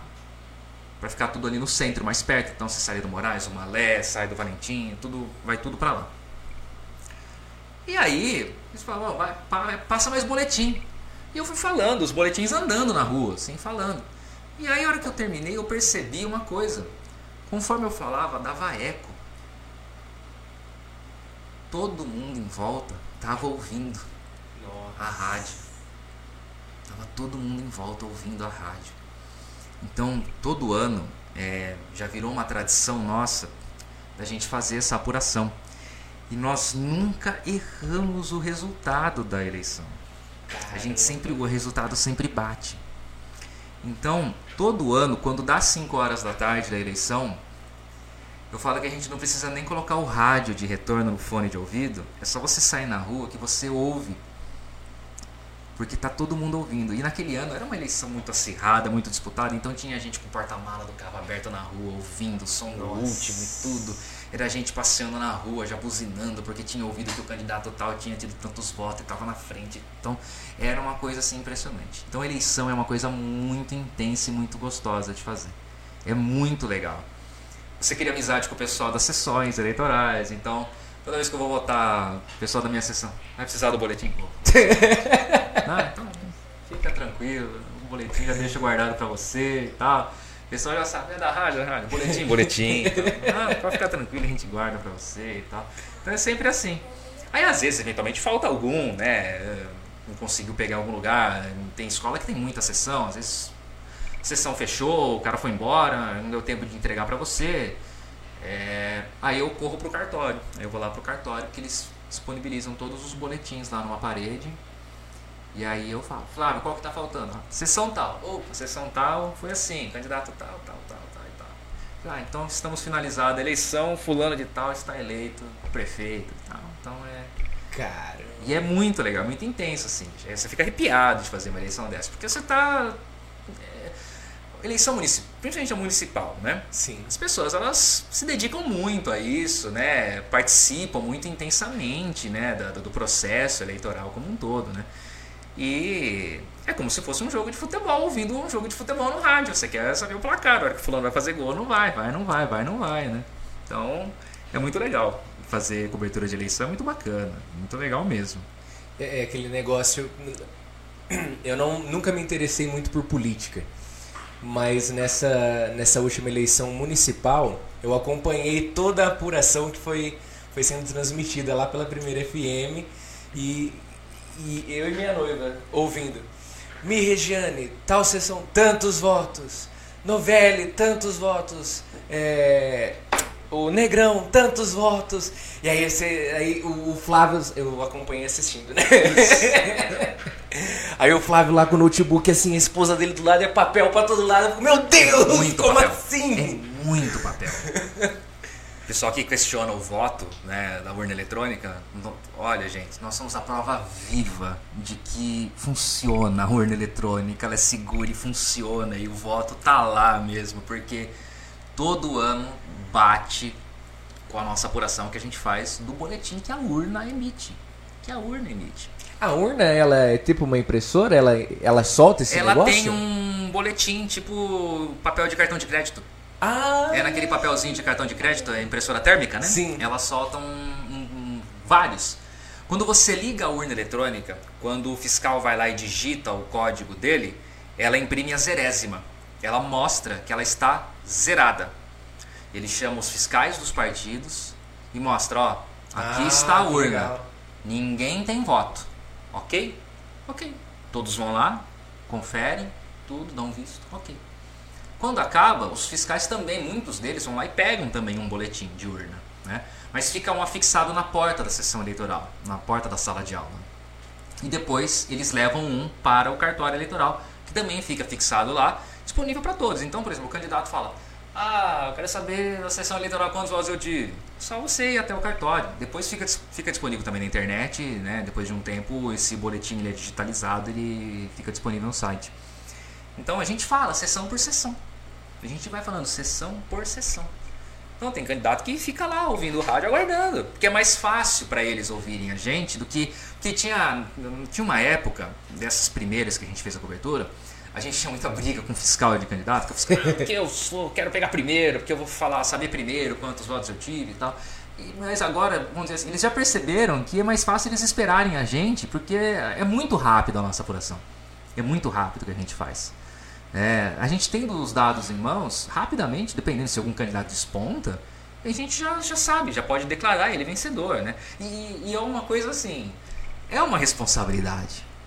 Aí ainda comentava com um amigo meu quando vocês anunciaram que o Mi tinha ganho, o Mi subiu lá para falar. Né? Foi, tem um vídeo dele no Instagram dele que ele tá lá parado na frente da casa dele com o caixotão e tá sintonizado na rádio, é? tá todo mundo lá. E aí o Flávio fala: ah, então nós podemos dizer que o Mi Regiane está eleito. E aí eles começam a fazer festa. E aquele ano eu fiquei, eu fiquei muito preocupado aquele ano, porque foi uma diferença mínima, Sim. foi muito pequena a diferença. Eu falei, meu Deus, mas a gente foi, a gente conferiu. Né? Quando foi, a gente conferiu, eu fui conferindo com o Flávio, voto por voto, urna por urna, antes da gente falar. Então a gente bateu realmente os dados. Estava lá no cartório, eu fui sessão por sessão, nas cento e poucas sessões eleitorais que tem. Cara. Fui conferindo os votos dele, bateu. E dele do, do Novelli, que foi segundo colocar, batia tudo certinho. Falou, não tem como, ele está eleito. E aí confirmamos e demos a. Confirmamos, declaramos ele prefeito eleito antes do antes da, da justiça eleitoral. Né? Antes da justiça eleitoral, né? Mas é. Mas é porque realmente, como o Flávio próprio falou aqui, o Flávio Moraes disse, né? A gente tem uma experiência nesse. Nessa, nisso daí já de algumas eleições já, né? Então, a de 2006 a gente não fez, mas depois dela foram todas, desde 2008, todas as, as eleições a gente faz esse tipo de apuração, seja ela municipal, seja ela nacional. É, inclusive a gente já está se preparando porque vem aí essa daí, essa daí vai dar trabalho, mas é uma eleição perigosa, eu diria. Sim. E mas vamos lá. Faremos. O, o, o, Rafael ainda disse que a de 2020 deu muito trabalho porque o, o, sistema do TSE bugou, né? O sistema do TSE, TSE bugou. Eu tava lá no cartório, tava falando com o chefe do cartório, ele falou, falou bugou tudo, tá tudo travado, não tá indo. Falou, os dados, ele falou, os dados eu transmiti. Falou, os dados eu passei. Falei, de todas? Ele falou, de todas. É instantâneo. Eu falei, muito rápido. Ele falou, você coloca o pendrive e vai. É, antigamente, ah, a evolução. Antigamente a urna era disquete, hoje é um pendrive. Então, ele falou, conectei o pendrive, foi. Ele falou, o problema é que agora quem totaliza é o TSE, é lá em Brasília. Ele falou, não sou eu aqui. Aqui a gente não faz nada, eu só transmito os dados. Eu falei, compensa eu esperar aqui para saber o resultado? Ele falou, não, vai sair no aplicativo. Ao mesmo tempo que chegar para mim aqui, vai sair no aplicativo do TSE, vai sair no site. Falei, então não se preocupe. Falei, pode ficar tranquilo, vai estar tá em qualquer lugar. Falou, mas tá, não tá indo mesmo? Eu falei, não, tá tudo parado. Já liguei em São Paulo, já liguei em Brasília, tá todo mundo. O cara falou, nem adianta ligar que tá tudo congestionado. É, eles testaram um sistema novo de apuração central realmente e eu acredito que eles não estavam preparados para o volume de dados que ia ter naquele momento. Né? Tudo ao mesmo tempo. Apesar que eles fizeram testes, testar é uma coisa, né? Na prática é, é outra, é né? Quando a gente fazia os testes para colocar a live da rádio no ar era uma coisa, quando a gente colocou era outra, totalmente diferente, né? Mas, mas é, acho que tá mais é, tranquilo para a próxima, né? Eles aprenderam, né? Vamos dizer assim, então Deus creio que, que, não dê esse tipo de problema, até porque eles agora unificaram o horário das eleições para não ter esse problema, né? Porque Antes a gente tinha. fuso horário, né? É, porque assim, quando a gente tinha. A gente tinha esse problema, né? Ah, devido ao Acre, ah, quando a, o TSE soltava a apuração oficial deles, já tinha muita urna apurada, já estava com 30, 35, quase 40% de urna apurada, que era do sul-sudeste e do centro-oeste. E aí todo mundo, ah, mas eu não acompanhei a evolução, como que foi e tal, no começo, quando tinha 1%, 2%, 3%, então pra... Não, vamos acompanhar então. O pessoal do Acre vai ter que 6 horas da manhã votar. É, mas, tá bom, fazer o quê? O... Você foi bicho na faculdade do Júnior Álvares, hein, cara? Ele Junior tá aqui. Álvares, conhecido também como Dorfo. ele tá aqui comentando, mandou um abraço. Ele disse aqui que quando ele foi candidato, a apuração dele ele acompanhou pela rádio ali, ó, anotando uh, voto por voto ali o, o, o Dorfo, então tá dando aqui a, a, a pincelada dele aqui. Ele até estava no cartório eleitoral, eleitoral na época dizendo aqui dessa muvuca que era, né? De boletim e tudo mais. Cara, eu não sabia que a urna era tipo uma impressora que soltava. Ainda sabia? é uma impressora. Eu não sabia mesmo que esse, esse boletim, É. boletim ficava na minha cabeça. O que é esse boletim que eles É. falam, que eles colam, né? Aí o Flávio veio aqui, ele falou, ah, o boletim é enorme, não sei o que. Eu falei, caramba, mas como? É. E esse ano ela tá mais moderna, eles modernizaram. Não, não são todas, né? Que já vão vir com esse novo modelo. E o próprio presidente do TSE já declarou que o objetivo, num futuro não muito distante, é que a urna seja do tamanho de maquininhas de cartão de crédito. Olha só. Pra baratear o armazenamento delas. Né? Sim. Que é, que ele é um trambolho, né? Ela é grande pra caramba, né? Ela ocupa espaço, né? Então você tem aqui cento e poucas sessões eleitorais aqui em Itápolis. Aqui fica armazenado também mais tantas outras de Borborema. Né? Então Nossa. demanda espaço, você tem que estar lá sempre atualizando. Imagina você atualizar todas essas urnas com software novo, tudo dá um trabalhinho, né? Caramba. Então ele falou que o próximo passo é tentar deixar ela mais compacta, se possível do tamanho de maquininha de cartão de crédito. Mas é, ela é, é muito assim. E é interessante porque ela não tem contato com a internet, né? Ela não tem acesso à internet. Ela é totalmente. Ela é digital, mas ela não tem acesso a nada, assim. Ela é um pendrive e, e o software dela, e só. Mais nada, né? Então. Caramba. O pessoal brinca, né? Ela solta o boletim, se você souber digitar um código lá, ela ah, esquenta até seu almoço, né? Não, ela não faz isso ainda. Ainda não é um micro-ondas. Não, ainda não, não, não consegue, né? Cara, eu achei incrível que você veio aqui trocar esse papo com a gente. Ah, legal, Você falou agora do seu pai. Eu tô pensando que seu nome é Edson Júnior. Eu tô ligando aqui. Seu pai é o Edson Cavache do, do que trabalha na, na Estrela do Sul. Cara, eu fiquei agora desacreditado que eu conheço tanto seu pai. Eu não sabia que você era filho dele. Eu nunca liguei os pontos, caramba. Que bacana, cara, que legal. E nessa equipe de, de cobertura de, de, das eleições, mais ou menos quantas pessoas você acha que estão envolvidas no dia ali com vocês? Bom, é uma em cada, pelo menos uma em cada escola. Então você coloca Malé, Moraes, Teófila, Valentim Gentil, Sérgio Abdelnur, ah, Toledo, Gordita, Chico Arruda. Lurdita, Chico Arruda. Tapinas e Nova América. No mínimo 10. Isso em cada escola, fora o pessoal lá no estúdio. Isso em cada escola. Tem escola que a gente coloca duas pessoas, geralmente.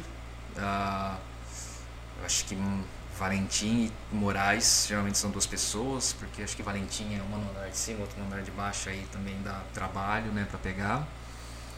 Ah, e o pessoal de estúdio, Flávio, Grace, também que ajuda sempre. É, mais o Nardinho, o Ronaldo Martins, que fica lá na técnica, operando a mesa de som também. Por baixo, umas 15. É, só no mínimo 15 pessoas. Caramba. É muita gente Pra envolvida, colocar né? isso daí no ar, né? E assim, agora nessa época do ano começa, né? Assessor de deputado ligar para dar entrevista. É, e assim, não rola, né, cara? Agora não vai rolar. Não tem até uma legislação para isso, né? Teve um ano que me ligaram. Maluf tá na cidade. Nossa, parece que você Ah. leu os comentários, cara. Porque o pessoal tá pedindo aqui. O Marcos Voss pedindo Ah, pra é, você falar. O Marcão tava junto comigo no, no dia do Maluf. Maluf tá na cidade. Aí liguei pra direção da rádio. Maluf, né?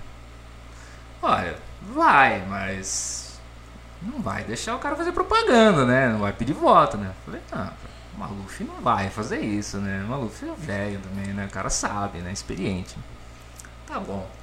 Fui lá, acompanhei todo o discurso do Maluf, foi, na, foi recebido na prefeitura, lá em cima, no gabinete, né? É, era o major, o prefeito na época. E falou, falou, falou, falou, falou, falou, falou, falou. Aí eu cheguei lá no assessor e falei, posso entrevistar? Ele falou, sim, só um minuto. Qual que é a rádio? Eu falei, rádio 107, meu nome é Edson, tal, tal, tal. Ah, beleza. Aí chegou e falou, posso falar com o senhor, senhor Paulo, senhor, senhor deputado? Pode. Senhor, você gravou que eu falei todo aqui o discurso? Eu gravei. Falei, então pode usar, eu não preciso falar. Não. é assim, né? Ele falou, tô brincando, vem cá, vamos conversar. E assim, pergunta objetiva para esse pessoal que surge agora, sempre aos 45 do segundo tempo, batendo aqui na porta da cidade, é, o que você fez pela cidade? É? O que você fez pela cidade, efetivamente, nos últimos tempos, para você vir aqui pedir um voto? E assim, ele tinha acabado de sair da cadeia, inclusive. Ele oh. tinha sido preso, era uma época que tinha sido preso. E, e eu falei, pro, eu perguntei para o assessor, alguma restrição de pergunta? Ele falou, não, pergunta o que você quiser. E na época eu achei, eu achei um pouco desrespeitoso, porque ele estava numa certa idade. Eu falei, não vou perguntar para ele da cadeia, cara. Não vou, né? Não, é assim uma coisa. Eu vou ser direto. O que o senhor fez por Itápolis? E aí esse homem desencadeou a falar coisa quando eu era governador, eu fiz isso. A estrada, sabe a estrada que chega, não sei, fui eu que fiz. A estrada, não sei o que, foi eu que fiz. Se você consegue chegar até tal cidade, foi porque eu fiz essa estrada, não sei o que, não sei o que, não sei o que, não sei o que, não sei o que, não sei o que. Tá bom, ok. Cara! Falei, mas aí perguntei mais algumas outras coisas para ele e ele respondia na lata, tudo e tal. Pá. E aí eu não sei como, nem de que forma?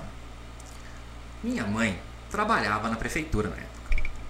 E trabalhava lá em cima no gabinete. E estava lá acompanhando. E aí, eu não sei de que maneira, porque ele estava o tempo inteiro frente a frente comigo, eu entrevistando ele. E a gente sempre comentava na, eh, no rádio, na imprensa, que a assessoria do Maluf é muito boa.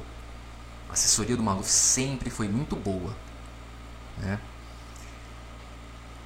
E aí eu falei, tá certo, seu Paulo, muito obrigado pela entrevista, né? Obrigado pela gentileza de falar aqui com a gente e até uma próxima. Ele falou muito obrigado a você, esse jovem maravilhoso que está aqui entrevistando, e principalmente porque a sua mãe está aqui, orgulhosa de você, emocionada. Ai, meu Deus! Como isso? Caramba! Como isso? Como que ele soube? Eu não sei, ele o assessor dele tem algum um truque de sinal, alguma coisa. Não é possível, não é possível. Sabe? Caramba, o cara é treinado mesmo, ele preparadíssimo. Tem, não, eu falei, o Maluf Media Training dele é maravilhoso, é fantástico. Assim, pode, um robô, fez tudo, pode, todo mundo tem tudo contra ele, pode ter todas as salvas contra ele. Mas ele consegue ele dobra uma pessoa assim, por isso que consegue tanto voto. Caramba. Ele dobra uma pessoa assim. Tem a história, né? Do Maluf que chegou num lugar, numa cidade e tal, e o rapaz estava triste, né? Você chegou, foi, começou a abraçar todo mundo pedindo voto, aí chegou, entrou no comércio. Ô, oh, meu filho, tudo bem? Ah, não tô bem, seu Paulo. Mas por quê? Meu pai morreu. Morreu pra você, porque pra mim ele tá aqui, ó, tá no meu coração. então, ele é. Caramba! É, ele era assim, né? Ele é ainda assim, né? morreu, acho que o Maluf não morreu, né? Não, não o Maluf não, não, morreu, né? tá bem velhinho, inclusive. Né? Mas foi uma das entrevistas assim que eu me recordo assim que eu fiz, né? Caramba. Né? Dessa época agora de eleição, né, que vai aparecer um monte.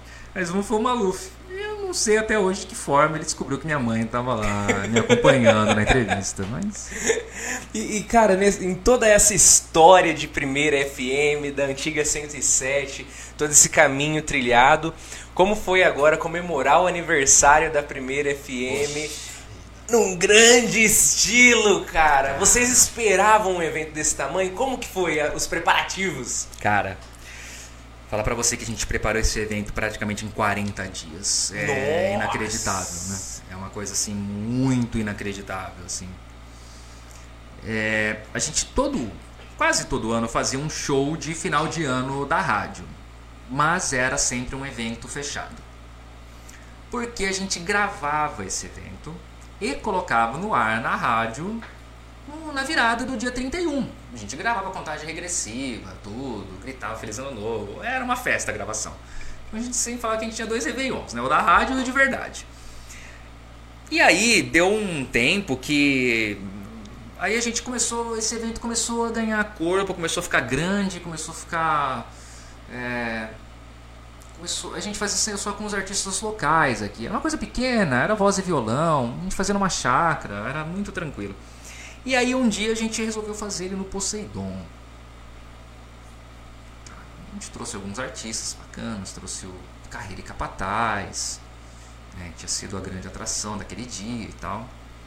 E depois a gente deu uma parada e falou, a gente precisa reavaliar. Porque era um evento fechado, com venda de mesa, ingresso. Não, não tava legal. Tava ótimo pela, pela rádio, pela gravação do, do evento. Ficava ótimo, assim, ficava excelente. A gente investiu bastante nessa parte de gravação. E a gente não estava fazendo. Desde 2018 foi o último, em 2019 a gente não fez, em 20 a gente não fez, obviamente, pandemia, tudo. E aí surgiu essa oportunidade, veio esse produtor, é, um produtor muito amigo meu, lá de Araraquara, o Adriano Pellegrino, falou, olha, eu tenho uma data, eu consigo três artistas top para você. Quer? Só que tá em cima da hora. Falei com o William, falei com o Bilão. O Bilão falou, a gente precisa fazer alguma coisa, é 20 anos da rádio. Falou, é 20 anos de rádio, né? A gente precisa fazer alguma coisa. A gente precisa fazer uma coisa para tentar movimentar esse comércio agora nesse final de ano, dar uma alavancada. O pessoal sofreu muito ano passado com a pandemia.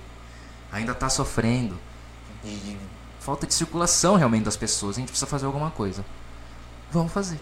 Ok. E vamos. e fizemos. É, fechamos alguns artistas, né? Tinham. Um, não eram não era todos esses nomes assim de, de momento a gente tinha uma promessa do, do, Hugo e Thiago. Hugo e Thiago, ok. O Thiago estava na fazenda, então a gente falou, eu vou. O cara falou, 98% eu trago o Thiago. Eu falei, ok. Mas ele falou, o Thiago precisa sair da fazenda. Eu falei, o que, que, que, a gente faz? A gente torce pra ele ficar ou pra perder? Eu não sei agora. Ele falou, não, vamos, espera um pouco, tá cedo ainda pra isso aí, deixa ele ficar mais um pouco. Ok. Não fomos nós que tiramos o Thiago, vamos deixar bem claro isso. E aí ele falou, olha, vamos, o Thiago, a gente ia tentar de novo carreira capataz, mas eles, por agenda, eles estavam no Paraná, aí ficava inviável trazer eles para cá.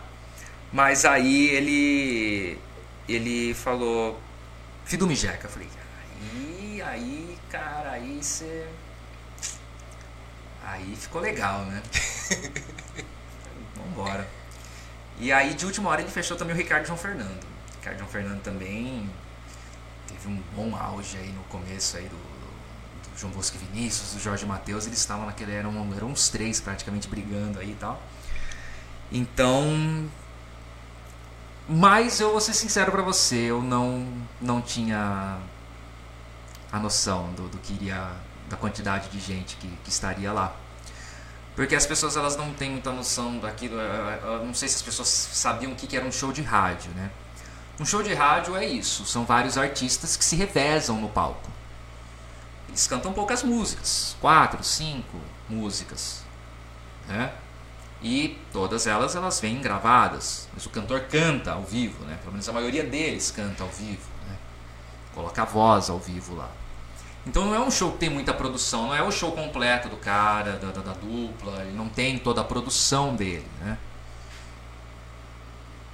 Só que aí na segunda-feira passada eu comecei a receber ligação, WhatsApp lá na rádio. Bauru, Araraquara, Nossa. Matão, Novo Horizonte. Falei, será? será, gente? Meu Deus do céu. Aí a gente pedindo, onde tem hotel? Pra eu ficar. Vai acabar tarde? Falei, olha, eu quero acabar antes da meia-noite. Porque amanhã é terça, né? Todo mundo trabalha, né? Um dia normal, né? Não, mas eu quero. Onde tem hotel? Hotel tal, hotel tal. Beleza. Ah, a gente não estava muito esperando tanta gente, sim, até pela quantidade de segurança que a gente tinha para fazer lá. A gente precisava pelo menos 10 vezes mais daquilo do que tinha lá. Né? Mas, cara, é muito gratificante isso. Porque como eles disseram lá no, no dia do evento, acho que foi o Fernando Alexandrino que falou, nós divulgamos ele timidamente na programação da rádio. Nós não fizemos muito alarde. Eu fui soltar a rede social praticamente na semana anterior ao evento. Muita gente falava, é verdade que vai ter um show lá? Não tem nada no, no Facebook. Eu falei, é, não tem ainda. É, mas vai ter, vou fazer. Aí eu falei, preciso fazer, né? Eu preciso colocar alguma coisa lá. E foi só na divulgação mesmo da rádio mesmo isso. Né? E aí chegou lá o momento e a hora que eu percebi, eu fui dar uma volta uma hora lá atrás, a gente ainda estava com os nossos com os artistas locais e já estava juntando bastante gente, mas eu não esperava. E eu realmente eu não tive a noção de quanta gente tinha. Eu subi no palco uma vez quando o Guilherme de Mello ia tocar, deu um problema lá no som dele, no, no, nas músicas dele, o computador da equipe de som não estava lendo as músicas dele. Eu subi lá para dar uma, uma ajuda e eu meio que dei uma olhada assim para ver quanta gente. E tinha muita gente. Eu falei, meu Deus, meu Deus. Mas eu só fui ver depois no Instagram do Fido Mijeca. Quando cagou tudo, que eu cheguei em casa e relaxei, fui descansar. Fui descansar não, fui ler o jornal. Né? cheguei em casa fui preparar o jornal. E aí que depois eu fui relaxar, fui deitar, que eu fui ver o Instagram, né? Da, da, da rádio, que estavam marcando a rádio no Instagram. E aí que eu vi quanta gente. Então a gente ficou muitíssimo satisfeito, feliz e muito emocionado pela resposta do público. Porque assim, em 20 anos, a gente precisava dar um presente para Itápolis. São 20 anos que em todas as pesquisas.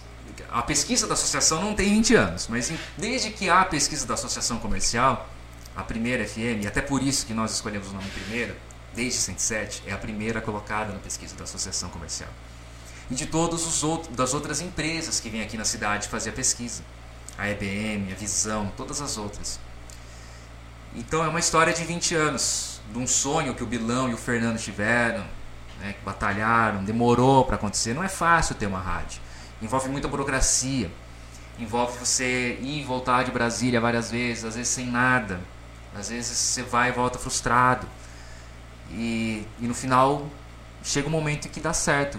E a primeira FM deu certo, né? graças a Deus. É a primeira rádio FM da cidade. É, a gente fala para os 999 quilômetros quadrados do município e fala para as outras cidades também. Fala de Itápolis para as outras cidades também. É legal a gente falar que fala para as outras cidades, mas o nosso foco é a cidade de Itápolis. Nós estamos aqui. É daqui que a gente é, transmite, é, do nosso comércio que nós tiramos o nosso sustento, o nosso ganha-pão. A gente ganha através do comércio da cidade que investe na rádio, faz a sua publicidade na rádio, seu apoio cultural na rádio. Então a gente precisava dar esse presente para a cidade, para o ouvinte, e tentar dar uma girada no comércio.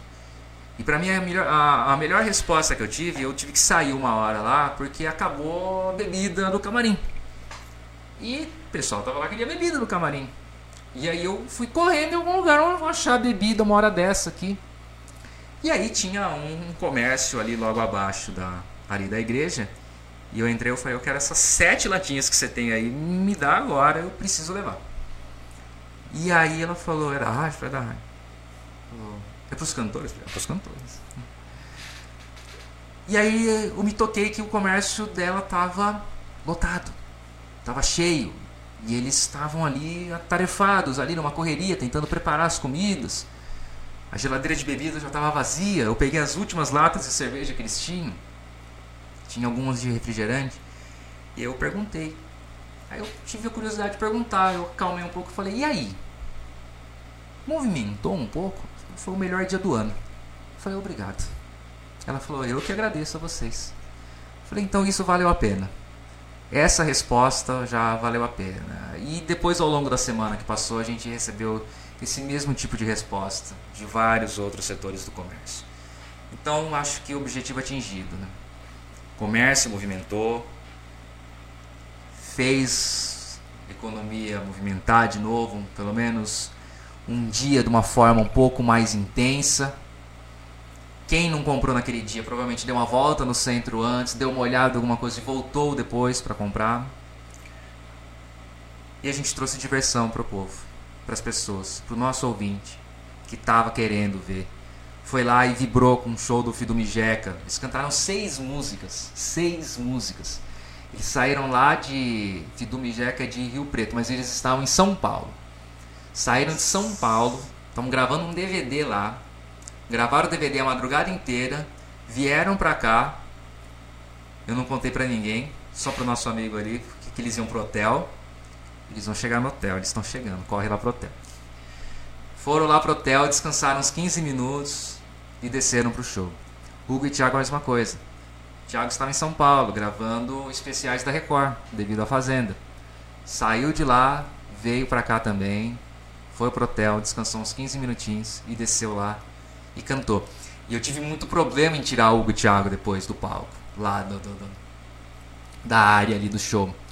Porque, como eu disse, a gente não tinha a equipe de segurança necessária para a quantidade de pessoas e o pessoal invadiu. Nossa. E o pessoal invadiu e ficou lá com eles e eu tentando colocar eles no carro, porque eles não iam voltar pro camarim, eles iam direto pro carro para poder ir embora.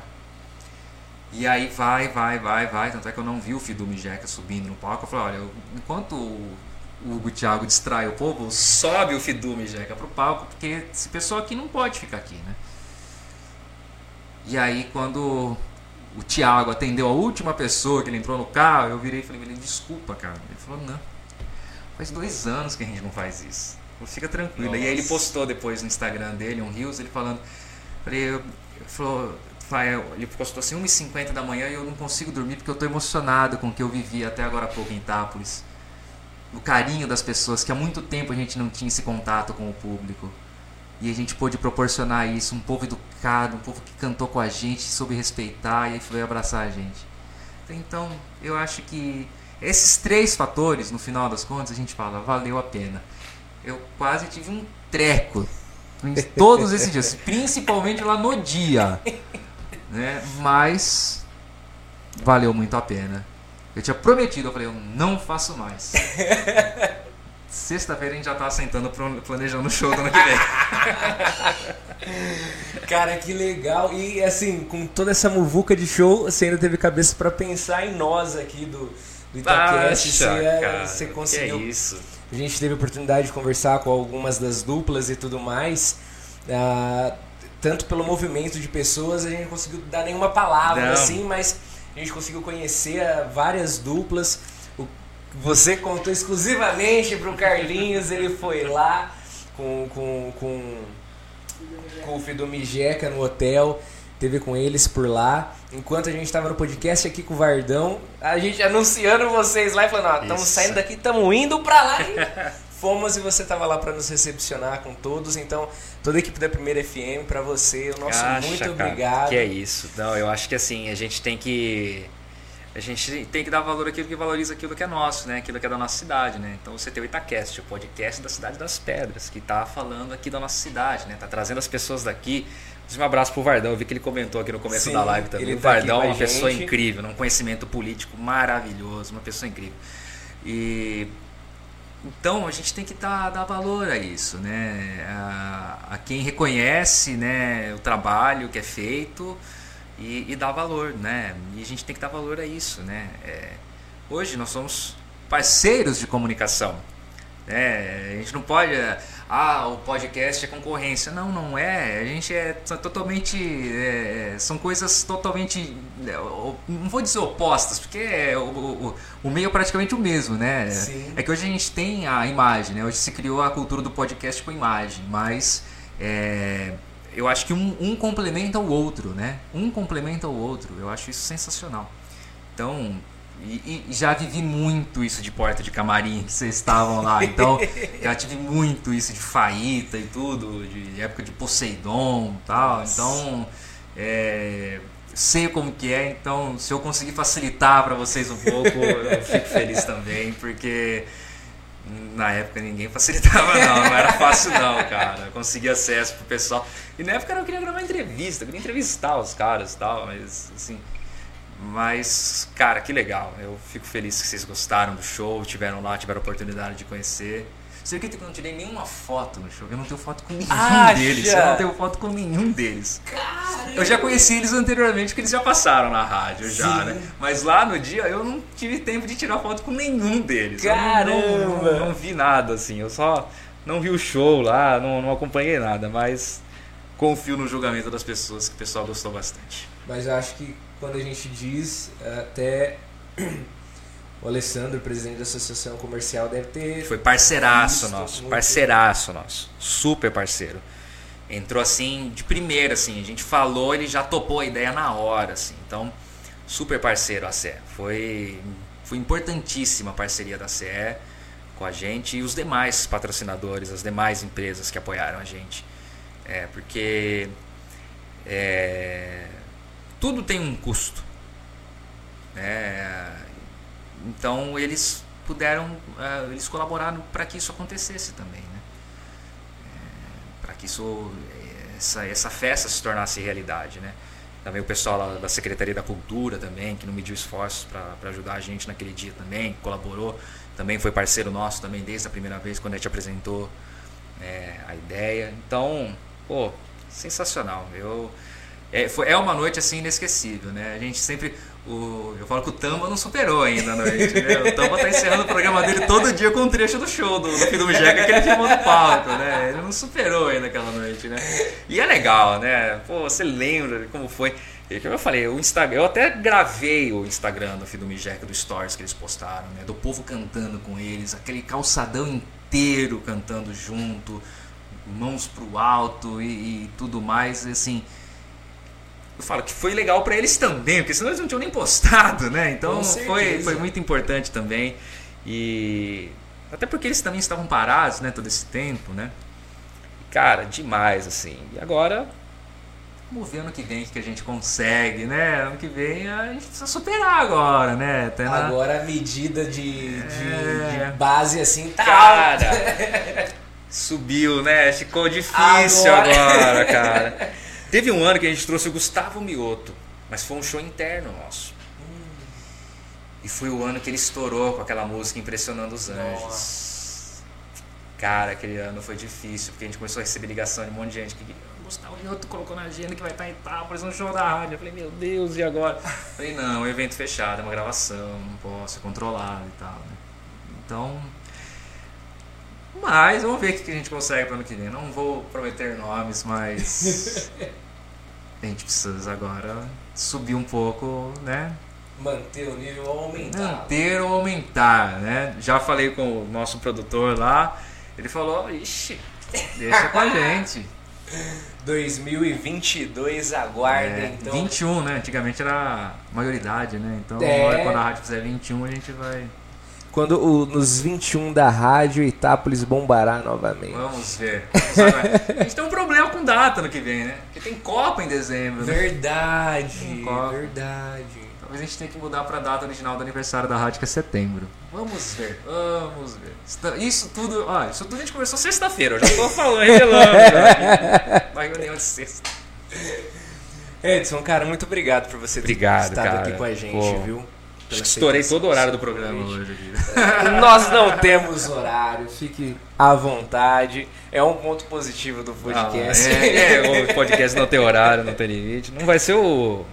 Teve um podcast do, do Inteligência Limitada, do Pirula, que foi seis horas. Não, não vamos chegar não, a tanto. Não precisamos.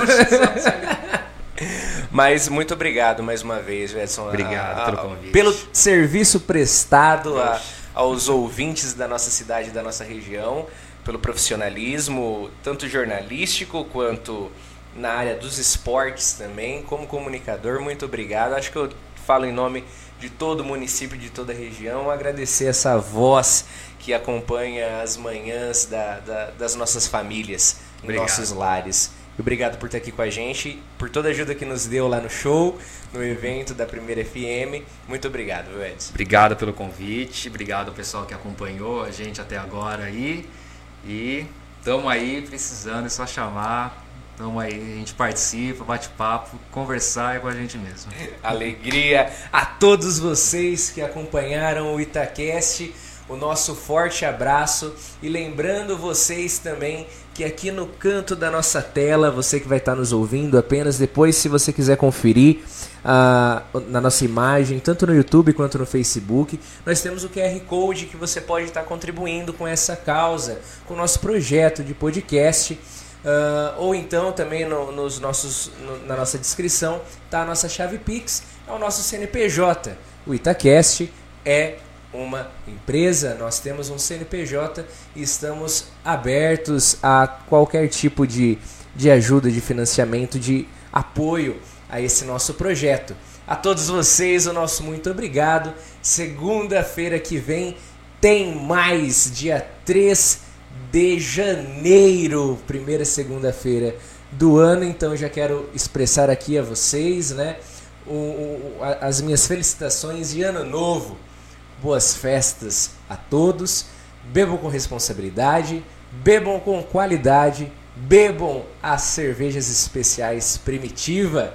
Um forte abraço a todos vocês. Até segunda que vem.